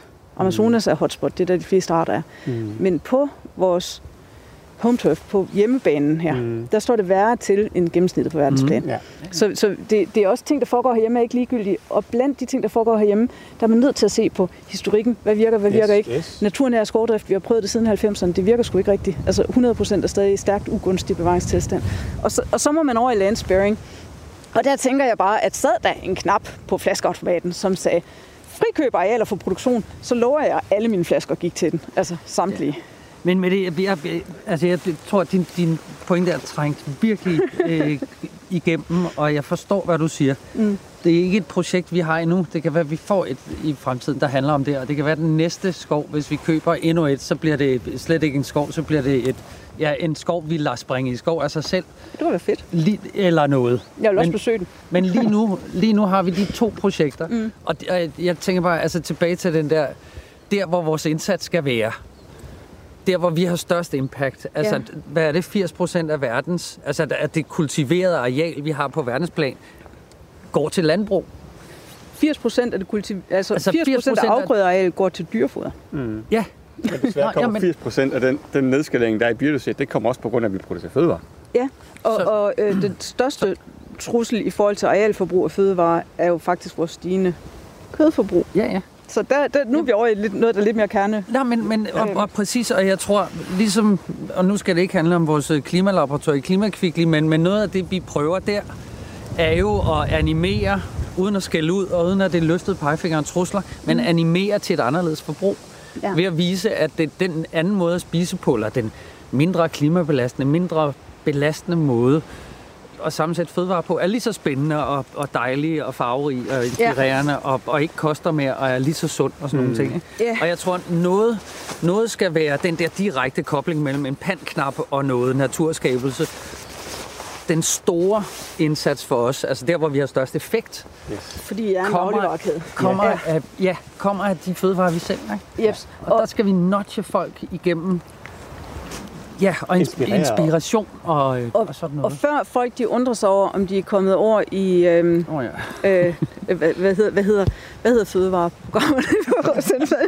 Men vi er her på Mols Laboratoriets arealer, og vi, det er vores producer, øh, Emma Elisabeth Holtet, og så er det Nikolaj øh, Hove og Jonas Engberg fra Coop, og vi går og, og taler om øh, Coops øh, rolle i forhold til biodiversitetskrisen. Du lytter til Radio 4. Hov, så I der fløj en admiral? Så I det? Prøv at se. Ja, ja. ja den er også inde og spise brumbær. Det er en træksommerfugl, der lader op med øh, kulhydrater, før den skal over Alperne. Det er også noget, en Flyver flyver. den over alberne, den Ja, der? er det ikke vanvittigt? Jo. Øhm, så vi har nogle sommerfugle, som bare overvinter som laver eller gemmer sig frostfri steder. Og så har vi træksommerfugle, ligesom vi har trækfugle. Ja, det er vildt. Ja. De kan flyve langt. Men de flyver højt også, ikke også? Jo, jo.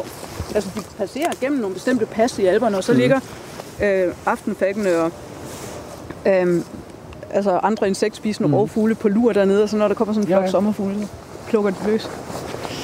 Må jeg spørge mig en ting? Hvordan, altså, hvad er tabet af biodiversitet, ikke også? Mhm.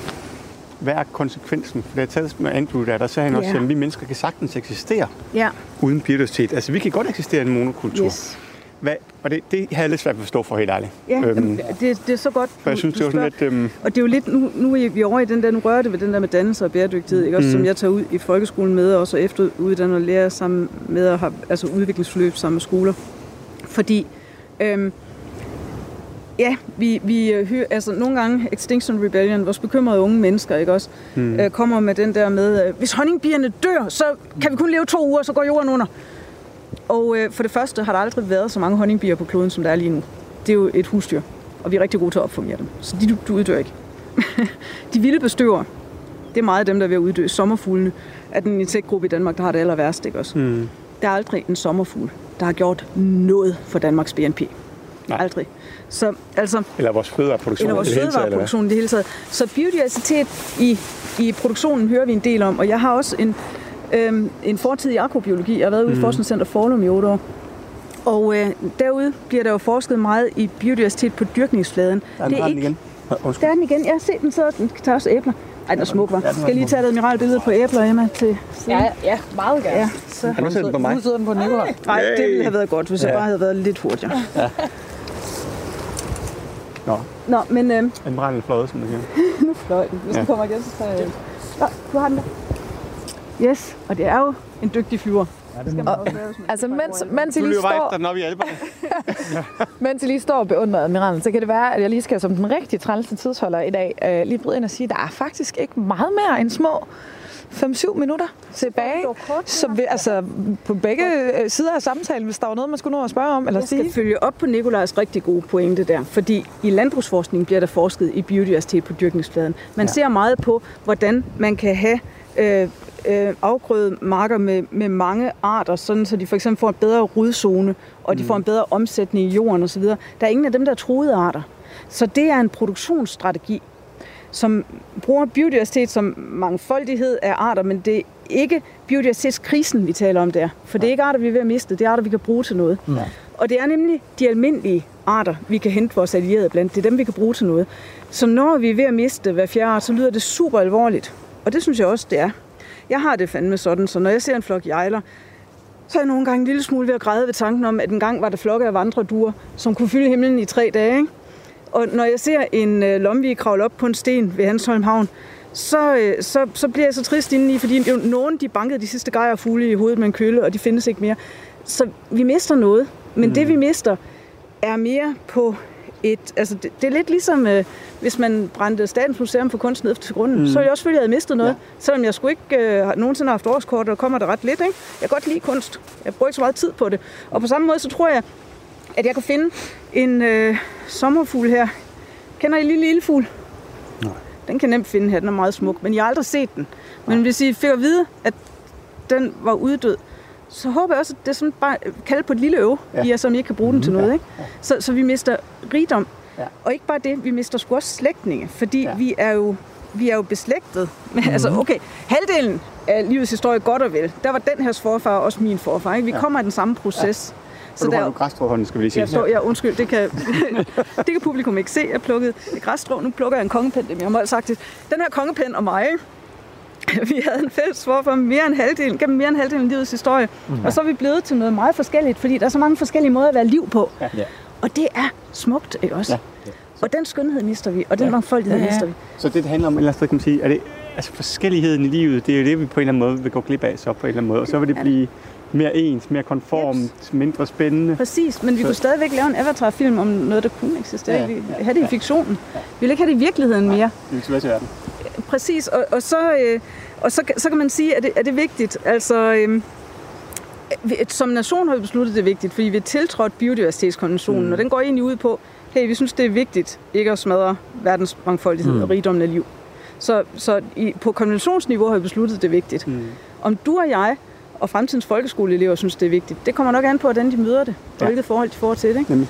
Så, så det er også derfor, det er så vigtigt, hvordan vi taler om biodiversitet, at det ikke bare bliver sådan en, øh, det er nødvendigt på dyrkningsfladen. Altså, Og og det er jo også, altså, jeg synes, det var en rigtig god forklaring, tak, men det var, og jeg er helt enig, altså, men jeg tror bare, det er vigtigt at sige på en eller anden måde det andet, fordi jeg tror, at nogle gange kan vi godt sådan, det der med, som du siger, der er ikke flere bier, og nu går hele verden under, ikke også? Det er faktisk noget andet, det drejer sig om. Ja, det er faktisk noget andet, det drejer sig Og om. det, det drejer sig om, er lige så vigtigt. Ja. Øh, og det, jeg tror bare, det er den erkendelse af, at det andet er lige så vigtigt. Ja. Det er den, vi skal over til. Nemlig, og det er jo der, anden det måde. adskiller sig lidt fra klimakrisen, fordi jeg kan da godt blive lidt bekymret over, at vi har haft øh, klodens varmeste juni, juli, august, september, og nu har vi sat dansk varmerekord for oktober. Ja. Altså det kan jeg da godt blive lidt bekymret over, ikke? Ja. Men det er jo sådan lidt en bekymring i forhold til, hvad gør det for øh, flygtningekriser, og hvad mm. gør det for verdenssamfundet osv. Det er mellem mennesker, ikke? Mm. Det her, det handler om alt det liv, der ikke er os, og også alt det, der ikke er nyttigt, mm. men som stadigvæk altså, etisk nok kan gøre krav på en eksistensberettigelse. Det er vi i hvert fald blevet enige om som nation. Ja, men og, og det, jeg synes, der ligger noget, jeg synes faktisk også, der ligger noget andet og mere i det, og så kan det godt være, at det ikke handler om vores sådan, overlevelse og eksistens, men det er et fattigere liv, og det er også et liv, som, altså, øhm, hvor, hvor jeg synes, den der sammenhæng mellem ting, vi ikke ved, vi har brug for mm. i fremtiden, ja. og det, vi slår ihjel, Ja. er så vigtig.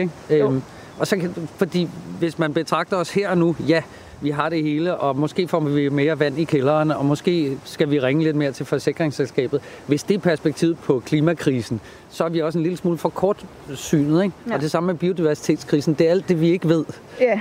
vi har brug for. Og på, Eller, øh, og, og, og det, vi slår ihjel, som, som vi skulle have brugt i morgen. Ikke? Øhm, På det, på det lange sigt hænger på de det jo lange sigt, sammen. hvor jeg, altså, jeg tror, at vi... Ja, vi, vi glemmer nogle gange, vi, no, nej, det, det, vi kommer til at differentiere os fra naturen. Vi siger, at naturen er sådan noget pænt noget, vi går ud og kigger på. Mm. Ja. Når vi besøger Mols Bjerge, så går vi hjem i vores dejlige varme stue og, og spiser mad, som vi ikke har nogen sådan idé om, hvor kommer fra. Ja. Ja. Vi glemmer, at vi er en del af naturen. Og, og det er også der, er øh, det, for jeg jeg, hiver, jeg hiver mit øh, slægtskab med kongen Men det synes jeg frem, bare- ikke også? Jo, jo. Fordi vi, vi er jo, altså vi opstår i samme proces. Ja, og selvom de ikke er nyttige, vi har et skæbnefællesskab med dem på en eller anden måde, for de arter, vi mister, dem får vi sgu ikke igen. Det er Nej. også irreversibelt på den måde. Ja. Øhm, Det er skræmmende. så ja, Ja. det, det er skræmmende. Jeg synes, det er skræmmende. Jeg synes, det er så sørgeligt, at vi ikke har øh, skovhvidvinge i danske skove mere, selvom jeg aldrig har set en i levende liv. Jeg har set rødlig perlemors sommerfugl, som er den næste, mm. vi mister fra Danmark. Den har jeg set øh, i Sverige, hvor den stadig flyver øh, ret øh, talrigt. Og jeg, tænker bare, vi må skulle kunne gøre det bedre. Det kan ikke passe, at vores nabolande kan have hvid stork, der ikke skal fodres for ikke at sulte ihjel, og kirkeuler i spandevis. Mm. Og så kan vi ikke herhjemme. Så der er jo noget ved vores landskabshåndtering. Og det er der, jeg tænker, jeg, jeg glæder mig til, der kommer den der knap til at give plads tilbage til øh, kirkeulen og, og rødlig perlemor. Ikke? Øhm, men men øh, jeg erkend, anerkender bestemt også, at de andre dagsordner er vigtige. Nu er vi et biodiversitetsprogram. Så, Mm. øh, Ja, ja, Ja, men, ja. og, og jeg synes, det er en Og det vigtig er pointe. godt at få et, hvad skal vi sige, et kærligt puff ja. i den rigtige retning. Det, det har vi så meget brug for. Det tror jeg, vi alle sammen har brug for jo. Altså. ja. Øhm, Også, også fordi, altså, nu sagde du kærligt på, for, og, og klima, det kan godt blive sådan lidt angstpræget en gang imellem, ikke? Men biodiversitet er jo skide sjovt. Altså, det er jo sjovt at kunne tage jer med ud og vise jer nogle ting. Det er ikke engang, fordi vi har set de super sjældne. Vi skulle være gået den vej for at se den sjældneste plante på Mols. Det kan vi ikke nå. men, men Ej, stadigvæk. det er simpelthen så dejligt. Ja, ikke også? men hvad, og, hvad kan vi gøre for, altså, fordi jeg tror på en eller anden måde, der kan vi noget andet også jo. Der har vi jo selv øh, tusind butikker, ikke også? Hvor der Ja. kommer en masse mennesker hele tiden. Ja. Kan vi ikke prøve at arbejde med at få folk ud og opleve biodiversiteten på en måde, så Det vi får skabt godt. en bevægelse? For på en eller anden måde, der kan man Yes. sige, altså det med at få... Ja. Det er lidt det, jeg oplevede sket med havet nu, Ja. øhm, som jeg synes er totalt forfærdeligt. Jeg havde fornøjelsen, eller jeg ikke sige, det var fornøjelse, men jeg var nede og snorkle i Aarhusbugten her den anden dag, og det var en skræmmende oplevelse. Ja. Og så kommer de der artikler nu Ja. på Samvirke og i Berlingske og så videre, Ja. som bare bekræfter, at det er dødt. Ikke også? Og det er forfærdeligt. Jeg tror, det er, fordi vi ikke har set det. Ja, præcis. Fordi det er over havofladen, det har vi ikke lagt mærke til. Men, Men- naturen kan vi jo fordele, kan vi og opleve. Ja, men altså. vi skal jo nemlig, øh, vi skal nemlig opleve, hvor den er også. Det, det kunne vi. faktisk være sjovt, hvis Coop sat, øh, sat fokus på nogle af de sådan virkelig rige naturområder, altså øh, Hammerbakker, Mols Laboratoriet, nede på Langland. Vi har dem jo rundt om i landet, ja. Hvor vi har de der biodiversitets-hotspots. Så det eneste, man så, ikke var den højstammede bøgeskov. Mm. Og, Det vil jeg gerne gøre med, der bare en ting. Så må du også øh, sørge for, at det kan holde til de mennesker, der kommer. Og så kommer der lige pludselig kan mange mennesker. Mennesker, mennesker er godt. Se, Godt. det vi går ved her, det er jo slidt godt ned af dyrene, ikke også? Vi skal have lidt mere slid. Vi skal selvfølgelig ikke have larm og øh, mountainbikere, der vil insistere på, hvor deres ruter skal være. Og Emma siger, at vi vil løbe tør for tid. Vi skal se, jeg er ked af det, vi skal simpelthen snart til at runde af. Ja. Ja. Godt. Jamen, øh, det, det har været en fornøjelse at vise jer rundt. Jeg kunne godt øh, bruge et par timer mere herude. Det har vi ikke. Det kunne jeg Det er også. totalt spændende, men det er virkelig. Ja, og, tak altså, ja, tusind tak. Altså, det er jo, øhm, og jeg ser det som en kærlig puff. Og jeg ser også, at altså, det, jeg hører langt hen ad vejen, det er også, at det er jo de samme ting, vi gerne vil arbejde hen imod. Så vi er jo ikke uenige øhm, på nogen måde. Jeg tror bare, altså, der er mange veje, der skal sætte i gang samtidig, for Ja. at vi kommer derhen, vi gerne vil være. Ja, og tusind tak. Jeg, jeg vil lige holde fast i en enkelt ting. Det var det der med, at du siger, at klima kan godt være sådan lidt angstdrevet. Ikke? Altså, og, og det er også fuldstændig rigtigt. Det er sådan, vi er vant til at tale om klima. Det er sådan noget, ellers, ellers sker der et eller andet. Ikke? Ellers stiger vandet, hvis vi ikke holder op med en masse ting. Jeg kunne godt tænke mig, at... Øh, og Nicolaj og jeg snakker tit om det der med, at det skal være, vi skal have en bevægelse i gang, som handler om, at det skal være dejligt. Og det skal være inspirerende, og det skal Ja. være fyldt med farver af fremtiden, den mere bæredygtige fremtid, hvor vi er bedre til biodiversitet og klima og alle de andre ting, Yes. er fyldt med farver og liv og Enig. oplevelser Det som det her sjovere. og sådan Ja. noget. Flere sommerfugle. Flere Ja. sommerfugle, ja. Ja. Og, oplevelsesperspektivet og faktisk ålegræs og, og alle Ja. de andre ting. Fordi Nemlig. når vi kommer ud og oplever og mærker og føler og dufter, Jonas, så den skal vi det også have med til sidst, selvom stakkels Emma kommer til at klippe lidt for at få plads til det. Så, fordi øhm, den er super god, den der. Nu, nu øh, snakker vi lidt om, om konflikten, at nogle gange er øh, klimahensyn og biodiversitetshensyn ikke i synergi. Mm. Nogle gange konflikter mm. de med hinanden. Men her, hvor vi går på sådan noget permanent ikke omlagt natur, det her det er jo faktisk den mest... Øh, op. Hej, yes, der sidder... øh, Undskyld, øh, du Ja. må pause, øh, Emma, hvis det er, fordi jeg skal have en admiral på æblerne til, til hjemmesiden, eller til Facebook-siden. Sådan. Den tanker op på æbler, før den skal hen over alberne. Det var godt, ellers havde jeg også slæbt det her kamera med ud til ingen nytte. Godt, men det jeg ville sige, det var, at, øh, at øh, det er jo også det, vi har fokus på i mit øh, andet arbejde, mit øvrige arbejde. Ja, præcis. Øh, at at øh, aktørperspektivet, hvordan kan jeg blive en del af det her på en god måde? Ikke? Jo, natur og dannelse synes jeg er så dejligt. Ja, prøv at se, der sidder faktisk to. Godt begreb. Der sidder en, en til venstre for os der. Ja. Træk sommerfugle, så fik I dem med, det var dejligt. Er det, ikke, er det ikke også næsten det perfekte at, at runde af med? Jo, det er det. Er det ikke, er det ikke sådan, hov, hvor afbryder sig selv, fordi der faktisk er noget? Det er jo det, der er altid noget op det. ja, ej, det er så fantastisk. Tak, men. Selv tak. Ja, virkelig. Tak for det er en fornøjelse. Tak fordi, at du vil vise os rundt. Radio 4. Ikke så forudsigeligt. Nu har jeg fået hul igennem til øh, Rune Stefansen, CEO for eCarbets. Velkommen til Vildsborg. Tak. Tak skal du have. Og jeg kan jo lige så godt sige til dig, altså jeg ringer til dig, fordi at vi har fået jer anbefalet, fordi jeg, vi har talt med, øh, med Heidi Bohr Holbæk øh, fra konsulentfirmaet Naturkonsulenterne, og, og jeg spurgte til, om hun ikke kendte til nogle gode eksempler på nogen, der ligesom var gået i gang med den her opgave med at, at lave biodiversitetsstrategi, og så nævnte hun jer. Øh, Så derfor vil jeg spørge dig, altså, hvornår er det der biodiversitet kommet ind på lystavlen hos jer i, øh, i e-carpets? Ja, men altså, det er egentlig nogle år tilbage, og der var en, og er stadigvæk en lokal ildsjæl, en arkitekt, øh, René Havgård, som, som tog initiativet i sin tid og tog kontakt til, til den daværende ledelse her, øh, fordi vi jo havde en hel del områder omkring vores fabrik, øh, et, et, ret mange hektar, om ikke vi kunne tænke os at gøre noget ved det, i stedet for bare at lade det stå. Øh, og, og det var egentlig der, det hele startede. Øh, og så kan man sige, at den, den tidligere ledelse sagde, jamen det, jo- det, det lyder jo rigtig spændende. Og da jeg så kom til, øh, så har vi øh, fortsat den rejse for at få realiseret det her projekt, som jo så, kan man vel sige, voksede og er blevet så stort som det er. Men, men hvordan er I så kommet fra, altså fra tanke til handling? Fordi jeg gætter, det er sådan, det er sådan et spørgsmål der, hvis man får det i, et tv-show, så har man brug for ligesom at ringe til en ven. Altså for, for at blive Ja. klogere på, Ja. hvad, hvad, virker og hvad virker Jo, ikke. præcis. Ja, præcis. Nej, men og det, altså jeg vil jo sige, det der har været fascinerende ved det her projekt, det er jo, at det er jo ikke kun e-carpets, der har været en del af det. Vi har jo haft vores 28 hektar, som vi har sagt, fint, dem vil vi gerne lægge ind i det her øh, biodiversitetsområde. Så har vi jo haft Dansk Naturfond, som har købt op jord. Øh, vi har Herning Kommune, som også har bidraget med jorden. Vi har lokale lodsejere, og så har vi Herning Vand, som også har været en vigtig del. Så vi er jo fem parter, der er gået sammen, øh, og øh, hvor vi jo har været, øh, hvad kan jeg sige, egetæpper har været drivende i projektet. Øh, men fra at gå så for de 28 hektar, som vi havde, til nu trin 1, hvor vi rent faktisk har etableret 90 hektar øh, biodiversitet. Og, og det er jo, øh, jamen det er, jo- det er jo selvfølgelig bare super fedt for os at være, være, være med til og være en del af. For vi bliver jo mødt ikke, hver eneste dag, vil jeg sige, når vi er ude og sælge tæpper i hele verden. Øh, så, er det jo, så er der jo rigtig meget tale om øh, CO2 og klimakrise, og det er jo virkelig også noget, der optager os meget. Men vi skal saftsus må ikke glemme den krise, vi også har, og i Danmark er vi jo ikke specielt dygtige til vild natur. Så at kunne være med til at få det på dagsordenen, det betyder meget, og det betyder meget for vores medarbejdere også. Men det glæder jo et naturprogram som Vildspor, at I ikke bare har fejret øh, biodiversiteten ind under gulvtæppet. Øh, men, ja. men, og så, ja. men altså, hvad har fået jer til at tænke, fordi, fordi øh, det, er jo, det er jo ikke hver dag, at det, at det lykkes at få virksomheder til at forstå den her pladsdagsorden, men det virker som om, at plads faktisk står øverst på jeres dagsorden. At I, I godt ved, at det handler om at give plads til noget vild natur, det her. Hvor, hvor, hvor, hvordan har I nået den indsigt? Jeg er bare nysgerrig her. Ja, præcis. Nej, men altså, jeg tror jo, det er jo klart, at, at, at, at, at forståelsen for, hvor er det, vi kan bidrage, hvor, hvad er det, vi kan gøre, øh, den, altså, vi, vi har jo arbejdet med, med hvad kan vi sige, bæredygtighed i rigtig, rigtig mange år. Vi har jo lavet en bæredygtighedsrapport i 12-13 år. Så vi, det, det er jo ikke nyt for ETEP at, ligesom at tænke hmm, bæredygtighed, og hvordan kan vi udvikle vores øh, virksomhed og vores produkter i en bæredygtig retning.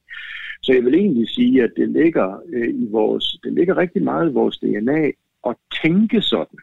Og det er jo klart, når nogen kommer og spørger os og siger til os, som hører her, vi har en god idé, vil I være med?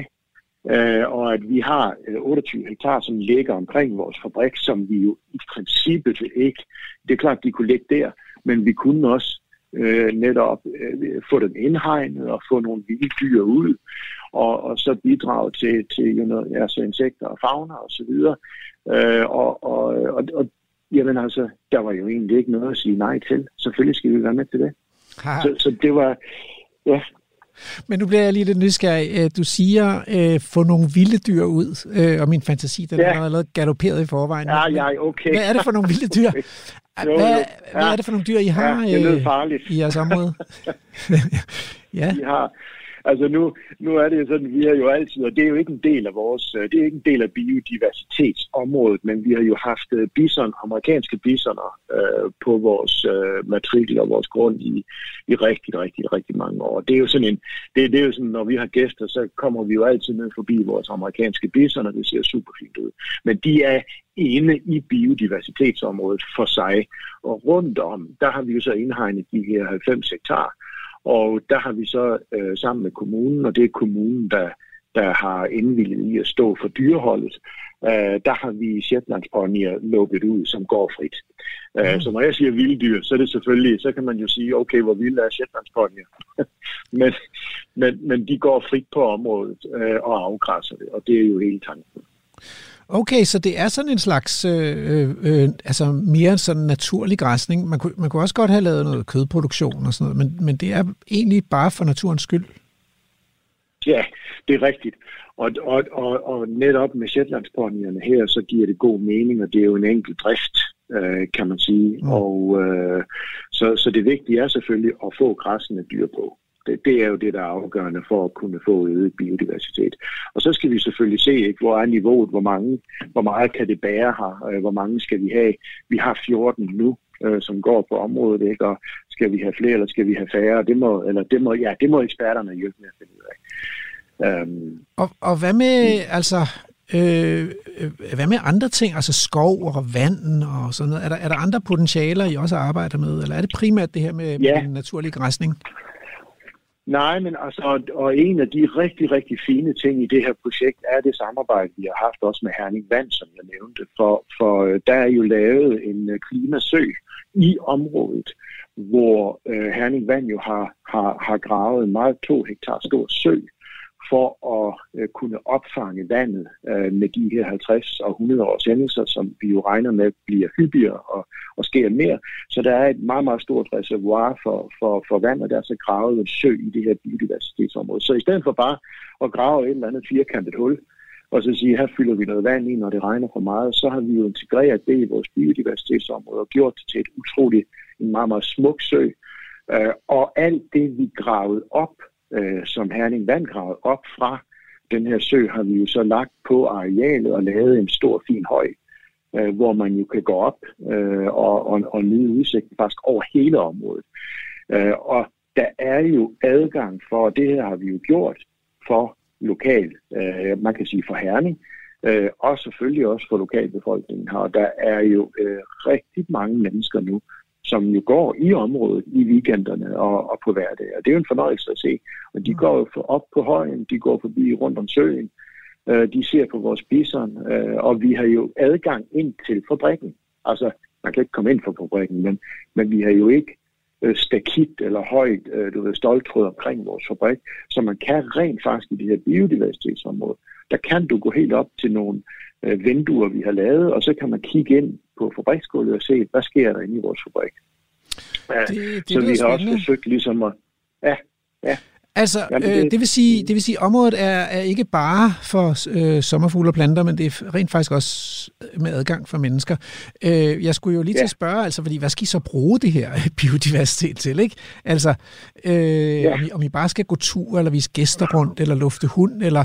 Men jeg går ud fra, at der, ja. der er vel også et eller andet markedsføringsaspekt i at gøre noget for, for natur og biodiversitet, eller hvad? Ja, jo. Altså man vil sige, det er jo, det er jo ikke der, det startede. Fordi at det startede ved et ønske om at gøre, øh, gøre en indsats, ikke? og være med til at påvirke positivt, og være med til at statuere et godt eksempel. Øh, og kunne være med til at inspirere andre. Det vil jeg helt klart sige, at det er det, der er vores drivkraft. Mm. Men så, når du nævner markedsføring, så vil jeg sige, når vi har gæster her, arkitekter, designere fra, fra, fra, jamen, fra nær og fjern, altså vi fra, fra internationale miljøer, de kommer, og vi også tager dem med ud i vores biodiversitetsområde, som de er meget interesseret i, så har det jo en fantastisk positiv effekt, mm. og at de forstår, at okay, og vi er ikke kun en virksomhed, der, der tænker på at få en profit på, på, på bundlinjen, men vi engagerer os også i andre spørgsmål, som vi anser er vigtige, og det er vigtigt for vores kunder. Så, så, øh, så i den bemærkelse har du jo ret. Ja. Men hvad så med fremtiden? Er, er I så i mål nu, eller øh, skal I mere på naturfronten? Hvad tænker du om det? Jamen, jeg tror ikke, øh, jeg, jeg tror ikke, at vi er i mål. Nu har vi jo årlige målinger øh, herude ikke, for at se, hvordan går det med biodiversiteten, ikke, med sommerfugle og bier og fauner osv. Og, så videre. og det skal vi jo selvfølgelig følge øh, sammen med, med vores partner. partnere. Og så er vi jo i gang og planlægger. Der kan jeg så sige, der er jo Dansk Naturfond meget, der har købt op. Så vi regner jo faktisk med sammen med kommunen, at det areal, som i dag er 90 kvadratmeter, det ender med at blive 200, eller ikke 90 kvadratmeter, jeg mener 90, 90 hektar. Ja. Ja, øh, vi, vi, vi, vi regner, kan komme helt op på omkring 200 hektar. Mm. Øh, og det vil jo være en fantastisk udvidelse, ikke, og betyde meget for, for, for biodiversiteten i Herning. Men altså, for vores egen del, nej, vores rejse, den er øh, begyndt, og øh, vi, vi kommer selvfølgelig at fortsætte at se på, hvad er det, vi kan gøre, hvordan kan vi gøre øh, tingene øh, endnu bedre øh, for både vores nærmiljø, men selvfølgelig også i de produkter, vi producerer. For, for der har vi jo også et enormt fokus, øh, hvordan vi mindsker vores aftryk, øh, vores negative aftryk der. Mm. Er det kun i Danmark, eller fordi, når, når I hedder e-carpets, jeg går ud fra, at I også er rundt omkring i verden, er, er, er der en tilsvarende opmærksomhed andre steder, og, og giver det mening at gøre noget lignende andre steder, eller er det i første omgang her herhjemme? Øh, det giver super god mening at gøre noget øh, rigtig mange steder, og vi er jo, som du siger, øh, vi er en international virksomhed, vi er repræsenteret i 60 lande, Uh, vi rejser jo rigtig meget rundt og får mange, mange besøgende, og vi mærker jo meget, meget, meget tydeligt, uh, hvilken fokus, uh, bare på de sidste to-tre år, er der jo sket et skred, uh, hvor opmærksomheden omkring miljøet, og så er det jo så meget klima, der driver, det vil sige meget CO2, uh, men biodiversiteten, uh, den, den er vi også overbevist om, at den kommer mere og mere, fordi der har vi en stor, stor issue, uh, og, mm og det har vi måske endnu mere i Danmark, end vi har i mange andre lande. Men, men uh, så det, det giver rigtig god mening, der hvor vi er, mm. uh, men, men der hvor vi kan gøre den største forskel, det er jo her på vores produktionsmatrikler, hvor vi, hvor vi er. Uh, der kan vi gøre en meget, meget stor forskel, og det, og det vil vi gerne fortsætte med. Rune Stefansen, jeg håber, det smitter. Uh, tusind tak for at gøre os klogere på e-carpets indsats for natur og biodiversitet. Tak. Tak for, at jeg måtte være med. Du lytter til Radio 4. Altså, det her, det stikker jo i alle retninger. Så nu må det være på tide, at øh, ligesom at komme med spade for en spade. Ren ord for pengene. Den kommer her. Det der, det havde jeg ikke set komme. Der er simpelthen sket det, at redaktionschef Andrew Davidson, kendt med i engelsk og musikkultur og trommeslager i Screamo-bandet Puke Wolf, er blevet biodiversitetsrådgiver for Coop. Godt nok er Andrew god. Jeg ved det, for jeg har selv stået for hans efteruddannelse. Men alligevel skuffer det mig lidt, at Coop ikke er kommet længere. Altså, altså ikke er kommet så langt, at de kan tale sammenhængende om deres biodiversitetsstrategi. Fordi for præcis et år siden interviewede jeg daværende bæredygtighedschef Signe Ditte Fræse til Vildspor, og dengang insisterede hun på, at hun synes, at en planteskov også var natur. Der var ikke nogen, der skulle komme og fortælle dem, hvad der var natur. Og Coop planter stadig træer som naturtiltag, og insisterer på, at biodiversiteten skal reddes ved at dyrke produkterne lokalt og på en divers måde. Well, well, det er naturligvis ekstremt vigtigt, at man sikrer sig, at de fødevarer, der sælges i brusen, ikke medfører rydning af regnskov i troberne. Men når det er sagt, så har Coop altså brug for nogle klimarådgivere og nogle biodiversitetsrådgivere, som ikke er fedtet kommercielt ind i dyrkningen af træer eller fødevarer. Der findes, surprise, mennesker, der har forsket i klima og biodiversitet, og som har styr på det der, og som kan finde ud af at rådgive professionelt om omkostningseffektive tiltag. Det, når man ikke ligesom får den rådgivning og lytter til den rådgivning, så virker det som om, man ikke helt har taget problemstillingen seriøst. Havde Coop nu været en lille virksomhed, så kunne man have undskyldt det med, at biodiversitet er svært. Altså, det er det jo. Men nu har Coop i hvert fald fået en gratis rådgivningstime af Mette Hesselholdt Henne Hansen. Hende er ikke uddannet, men hun er knameskarp alligevel. Og de har set et vildt dansk naturområde. Jonas og Nikolaj fra Coop udtrykker, at de er oprigtigt interesserede i at lære noget nyt om biodiversitet. Men hvis ikke det udfolder sig i konkret handling, så er det jo bare et tyndt lag fernis. Jeg tror næsten, jeg kan love, at vi kontakter dem igen om et år for at tjekke, om de har fået skiftet pantknappen til skovrejsning ud med en ægte naturknap med i flaskeafleveringen. Opskriften er jo egentlig så simpel. Find et godt naturområde, betal for, at det bliver effektivt beskyttet mod menneskers plyndring og ødelæggelse, og genopret de naturlige processer, der er forsvundet, som følge af den historiske ødelæggelse. Bum. Egekarpets er godt i gang. De har rådført sig med biologer om at omdanne deres egne 28 hektar ved at nedlægge landbrug og skovbrug, slå huller i den tætte skov, etablere en sø og sætte vildgræsende heste ud i området. Mere af det tak. Det virker nemlig. Og mindre skovrejsning, færre blomsterstriber og solsikkemarker, det er distanceblænding. Det er helt fint med FSC-certificeret tømmer og regenerativt jordbrug, men vi kan ikke stands biodiversitetskrisen ved at producere fødevarer og tømmer. Det kan vi kun med plads til vild natur. Du lytter til Vildspor på Radio 4. Emma, synes du, jeg er for grov? Altså? Det ved jeg ikke. Det er jo svært. Jeg var jo ude med, med Coop der, og jeg synes jo, det virker som om, de, de vil jo gerne. Men er du sikker på det? Altså, de, de, de giver udtryk for, at de gerne vil, og de er glade, og de er lyttende.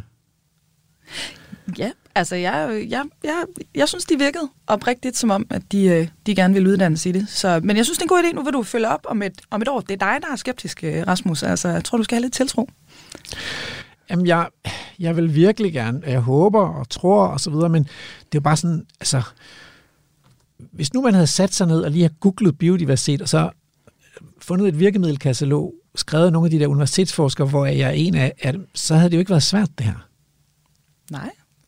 Så det har de jo i hvert fald ikke gjort. Men nu, nu gjorde de jo noget, ikke? Altså, øh, det skal man vel også sætte pris på. Nu tog de på tur, og de ja. kom også i radioen. Ja. Men så forpligter det jo også, altså, man kan jo ikke bare bestille, øh, bestille markedsføringstid i Vildspor, uden at det koster noget. Altså, så vi skal jo møde det med, med kritik og skepticisme, ikke? Mm. Så de ikke bare får gratis annoncetid. Ja.